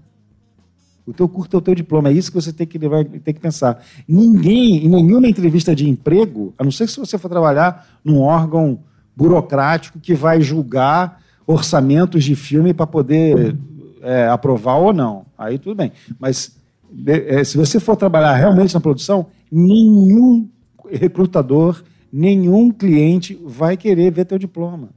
Ele vai ver o quê? Teu curta. Ele vai ver o trabalho que você fez na escola. Ele vai ver o trabalho que você produziu nas aulas. É isso que ele vai ver. A nível comercial, cara. É, agora, agora, existem algumas possibilidades. Por exemplo, vocês já ouviram falar de uma, de uma, de uma página chamada Simon's Cat? História de um gatinho, não sei o quê, né? Esse cara começou fazendo trabalho por ele mesmo, curtinhas. Ele começou fazendo o trabalho dele, botou na internet, o negócio explodiu e o cara hoje, ele está fazendo uma série comercial. Ele ganha dinheiro. Ele ganhou dinheiro com o Simon's Cat e continuou ganhando dinheiro. Então, hoje existem algumas possibilidades para isso acontecer, sim. Você, mas acontece que curta, mesmo na internet, é, ele vai te dar uma... uma um relâmpago, assim, alguma coisa. Se, teu, se você for muito sortudo e teu curta for visto por quatro milhões de pessoas, quarenta milhões de pessoas, quatrocentos milhões de pessoas, quatro bilhões de pessoas, é, o teu curta vai servir. Depois que as pessoas, que os quatro bilhões de pessoas viram o teu curta, você tem que fazer outro, e outro, e outro, e outro, para poder manter esse sucesso ser sustentável. Então, na verdade, o que você está fazendo é uma produção que não é um curta, é um, uma série. Gente, é, com isso a gente vai ter que... Mais uma pergunta? Então vamos lá, mais uma pergunta. Boa noite. Fiquei para fechar, que pena. é, é. Capricha, tá? Pensa bem. Ah, que legal. Né? Ainda bem que eu não tenho aula com você esse período, então. Não, tranquilo. Você já, ele já foi, já, já passou. Sem pressão, sem pressão. Tranquilo. Sem pressão. É, claro. A minha pergunta, eu queria saber um pouco como é que está a visão do mercado brasileiro de, de animação com relação a outras mídias. A gente viu aí que teve a questão dos anos oitenta da Turma da Mônica e o Maurício acabou segurando um pouco a barra, né, da, da, da animação nesse período de produção menor. Mas como é que o mercado brasileiro de animação hoje em dia está se relacionando com outras mídias e principalmente as mídias de jogos, né, os games, que é um mercado que está crescendo ainda. Né, se for comparar com o mercado de animação, a gente nem tem Animamundi ainda, a gente está lá, lá atrás. Mas é um mercado que tem o elemento de contar histórias. Muitas vezes, animações curtas são utilizadas para contar essas histórias nos jogos, né? Então, como é que o mercado brasileiro está vendo isso aí hoje em dia? Boa, excelente pergunta. Excelente pergunta, viu? Não se comprometeu, a pressão não... não... Uma salva de palmas para a pergunta. É, isso também é uma, uma pergunta boa e aí e realmente ia demandar um tempo de, de resposta grande também, né? É, a gente tem a gente tem muito bem em algumas mídias, em algumas mídias, e não tão bem em outras em termos comerciais. Como eu falei, a questão do cinema é séria. A gente tem produtos excelentes. O filme do Ablé Abreu, O Menino e o Mundo, ele foi muito mais visto na França do que foi visto no Brasil. Ele teve muito mais público, muito mais sala de cinema, muito mais tempo de exposição na França do que teve no Brasil, né? Isso é um problema sério. Agora, a gente, aí a gente começa a pensar numa coisa, e é um amadurecimento do mercado isso, por que, que acontece esse tipo de coisa? A gente está começando a atingir um mercado que a gente está a gente tá começando a criar propriedades intelectuais. O que é propriedade intelectual? É o personagem. Quando a gente fala Turma da Mônica, isso é uma propriedade intelectual. Quando a gente fala Meu Amigãozão, isso é uma propriedade intelectual. O Irmão do Jorel, isso é uma propriedade intelectual, né? E aí a briga, meu irmão, é de cachorro, é de cachorro grande. Propriedade intelectual, ela vale muito. Então, assim, É, é, é, você fatura mesmo, você fatura mesmo é na propriedade intelectual. Quer dizer, o cara ganha dinheiro mesmo quando é ele o criador do Star Wars, ou quando ele tem o direito do Star Wars, ou quando ele tem o direito da, da Game of Thrones, ou tem direitos tantas da, da, da Marvel, essas coisas. Então, assim, é, o cara chegou num ponto que a, que a propriedade intelectual ela comanda tudo. Por isso que tem tanta sequência no cinema, porque é a exploração da propriedade intelectual, né? X-Men quinhentos mil e dezessete é, é isso. É, o cara, a pessoa não precisa nem ler no jornal sobre o que é o filme, porque ela já conhece a propriedade intelectual. Então ela já vai no cinema porque ela gosta daquilo, então ela vai atrás daquilo, né? Então, é, é, a gente está chegando num nível em que a gente está começando a pensar nessa questão da propriedade intelectual. É isso, por exemplo, que está viabilizando a indústria brasileira de games. Uma das maneiras que está viabilizando a indústria brasileira de games é, por exemplo, os caras estão fazendo um game do Irmão de Jorel. Os caras estão fazendo um game do Historietas Assombradas. Outros estão fazendo um game da, da Tromba Trem, né? Então, o que, que é isso? Nada mais é do que uma outra mídia explorando uma propriedade intelectual que foi criada no, em outra mídia, né? Então é a propriedade intelectual trabalhando, trabalhando para a produção. Então é nesse, é nessa, é, esse é o momento de amadurecimento em que a gente, a gente come, a gente botou a cabeça para lá de fora, a gente desceu para o play. Agora tem que aprender a brincar, sabe? E, e lá brincadeira no play é só a galera de bota. É só a galera de, vai, vai da canela para cima. Tem que, tem, a gente tem que aprender a lidar com esse mercado e é aí que a gente está. Esse é o nosso desafio agora. Olha, é, depois desse masterclass, assim, fantástico, viu? Muito, masterclass mesmo, né? Mesmo, Foi. Quer dizer, é, é, esse, é um, esse vai ser um programa que todos os meus alunos vão ser obrigados a ouvir, tá certo? Assim. E os meus e de todos os professores todos. do curso. Vou mandar um memorando amanhã para os professores. Exatamente. Quando tiver pronto. Eu estou falando isso, não estou falando sério mesmo, viu, César? Eu gostaria de agradecer é, muito, porque a gente conseguiu cobrir e no, em duas horas assim, é, muitos dos pontos que a gente discute constantemente no curso, né? E os alunos constantemente vêm com essas perguntas. Então, assim, não adianta só a gente falar e também a gente conhecer do ponto de vista das pessoas que viveram isso tudo. Eu queria a, agradecer o Gabriel Cruz, tá certo? Por estar organizando, isso é um dos organizadores importantes é, da Semana de Design, né? E... Não, peraí, peraí, peraí. Eu vou interromper. Semana de Design é organizada pelos alunos do curso de Design da Veiga de Almeida, de todos os cursos da arquitetura também. Eu só ajudei em alguns... Eu estou falando que você é um dos organizadores. Não, e... não, não, não. É tudo deles. É tudo Perfeito. deles. Eu não fiz, eu só estou aqui. Então eu vou colocar de outra curtindo. maneira. Eu gostaria de agradecer os alunos certo, pela organização, viu?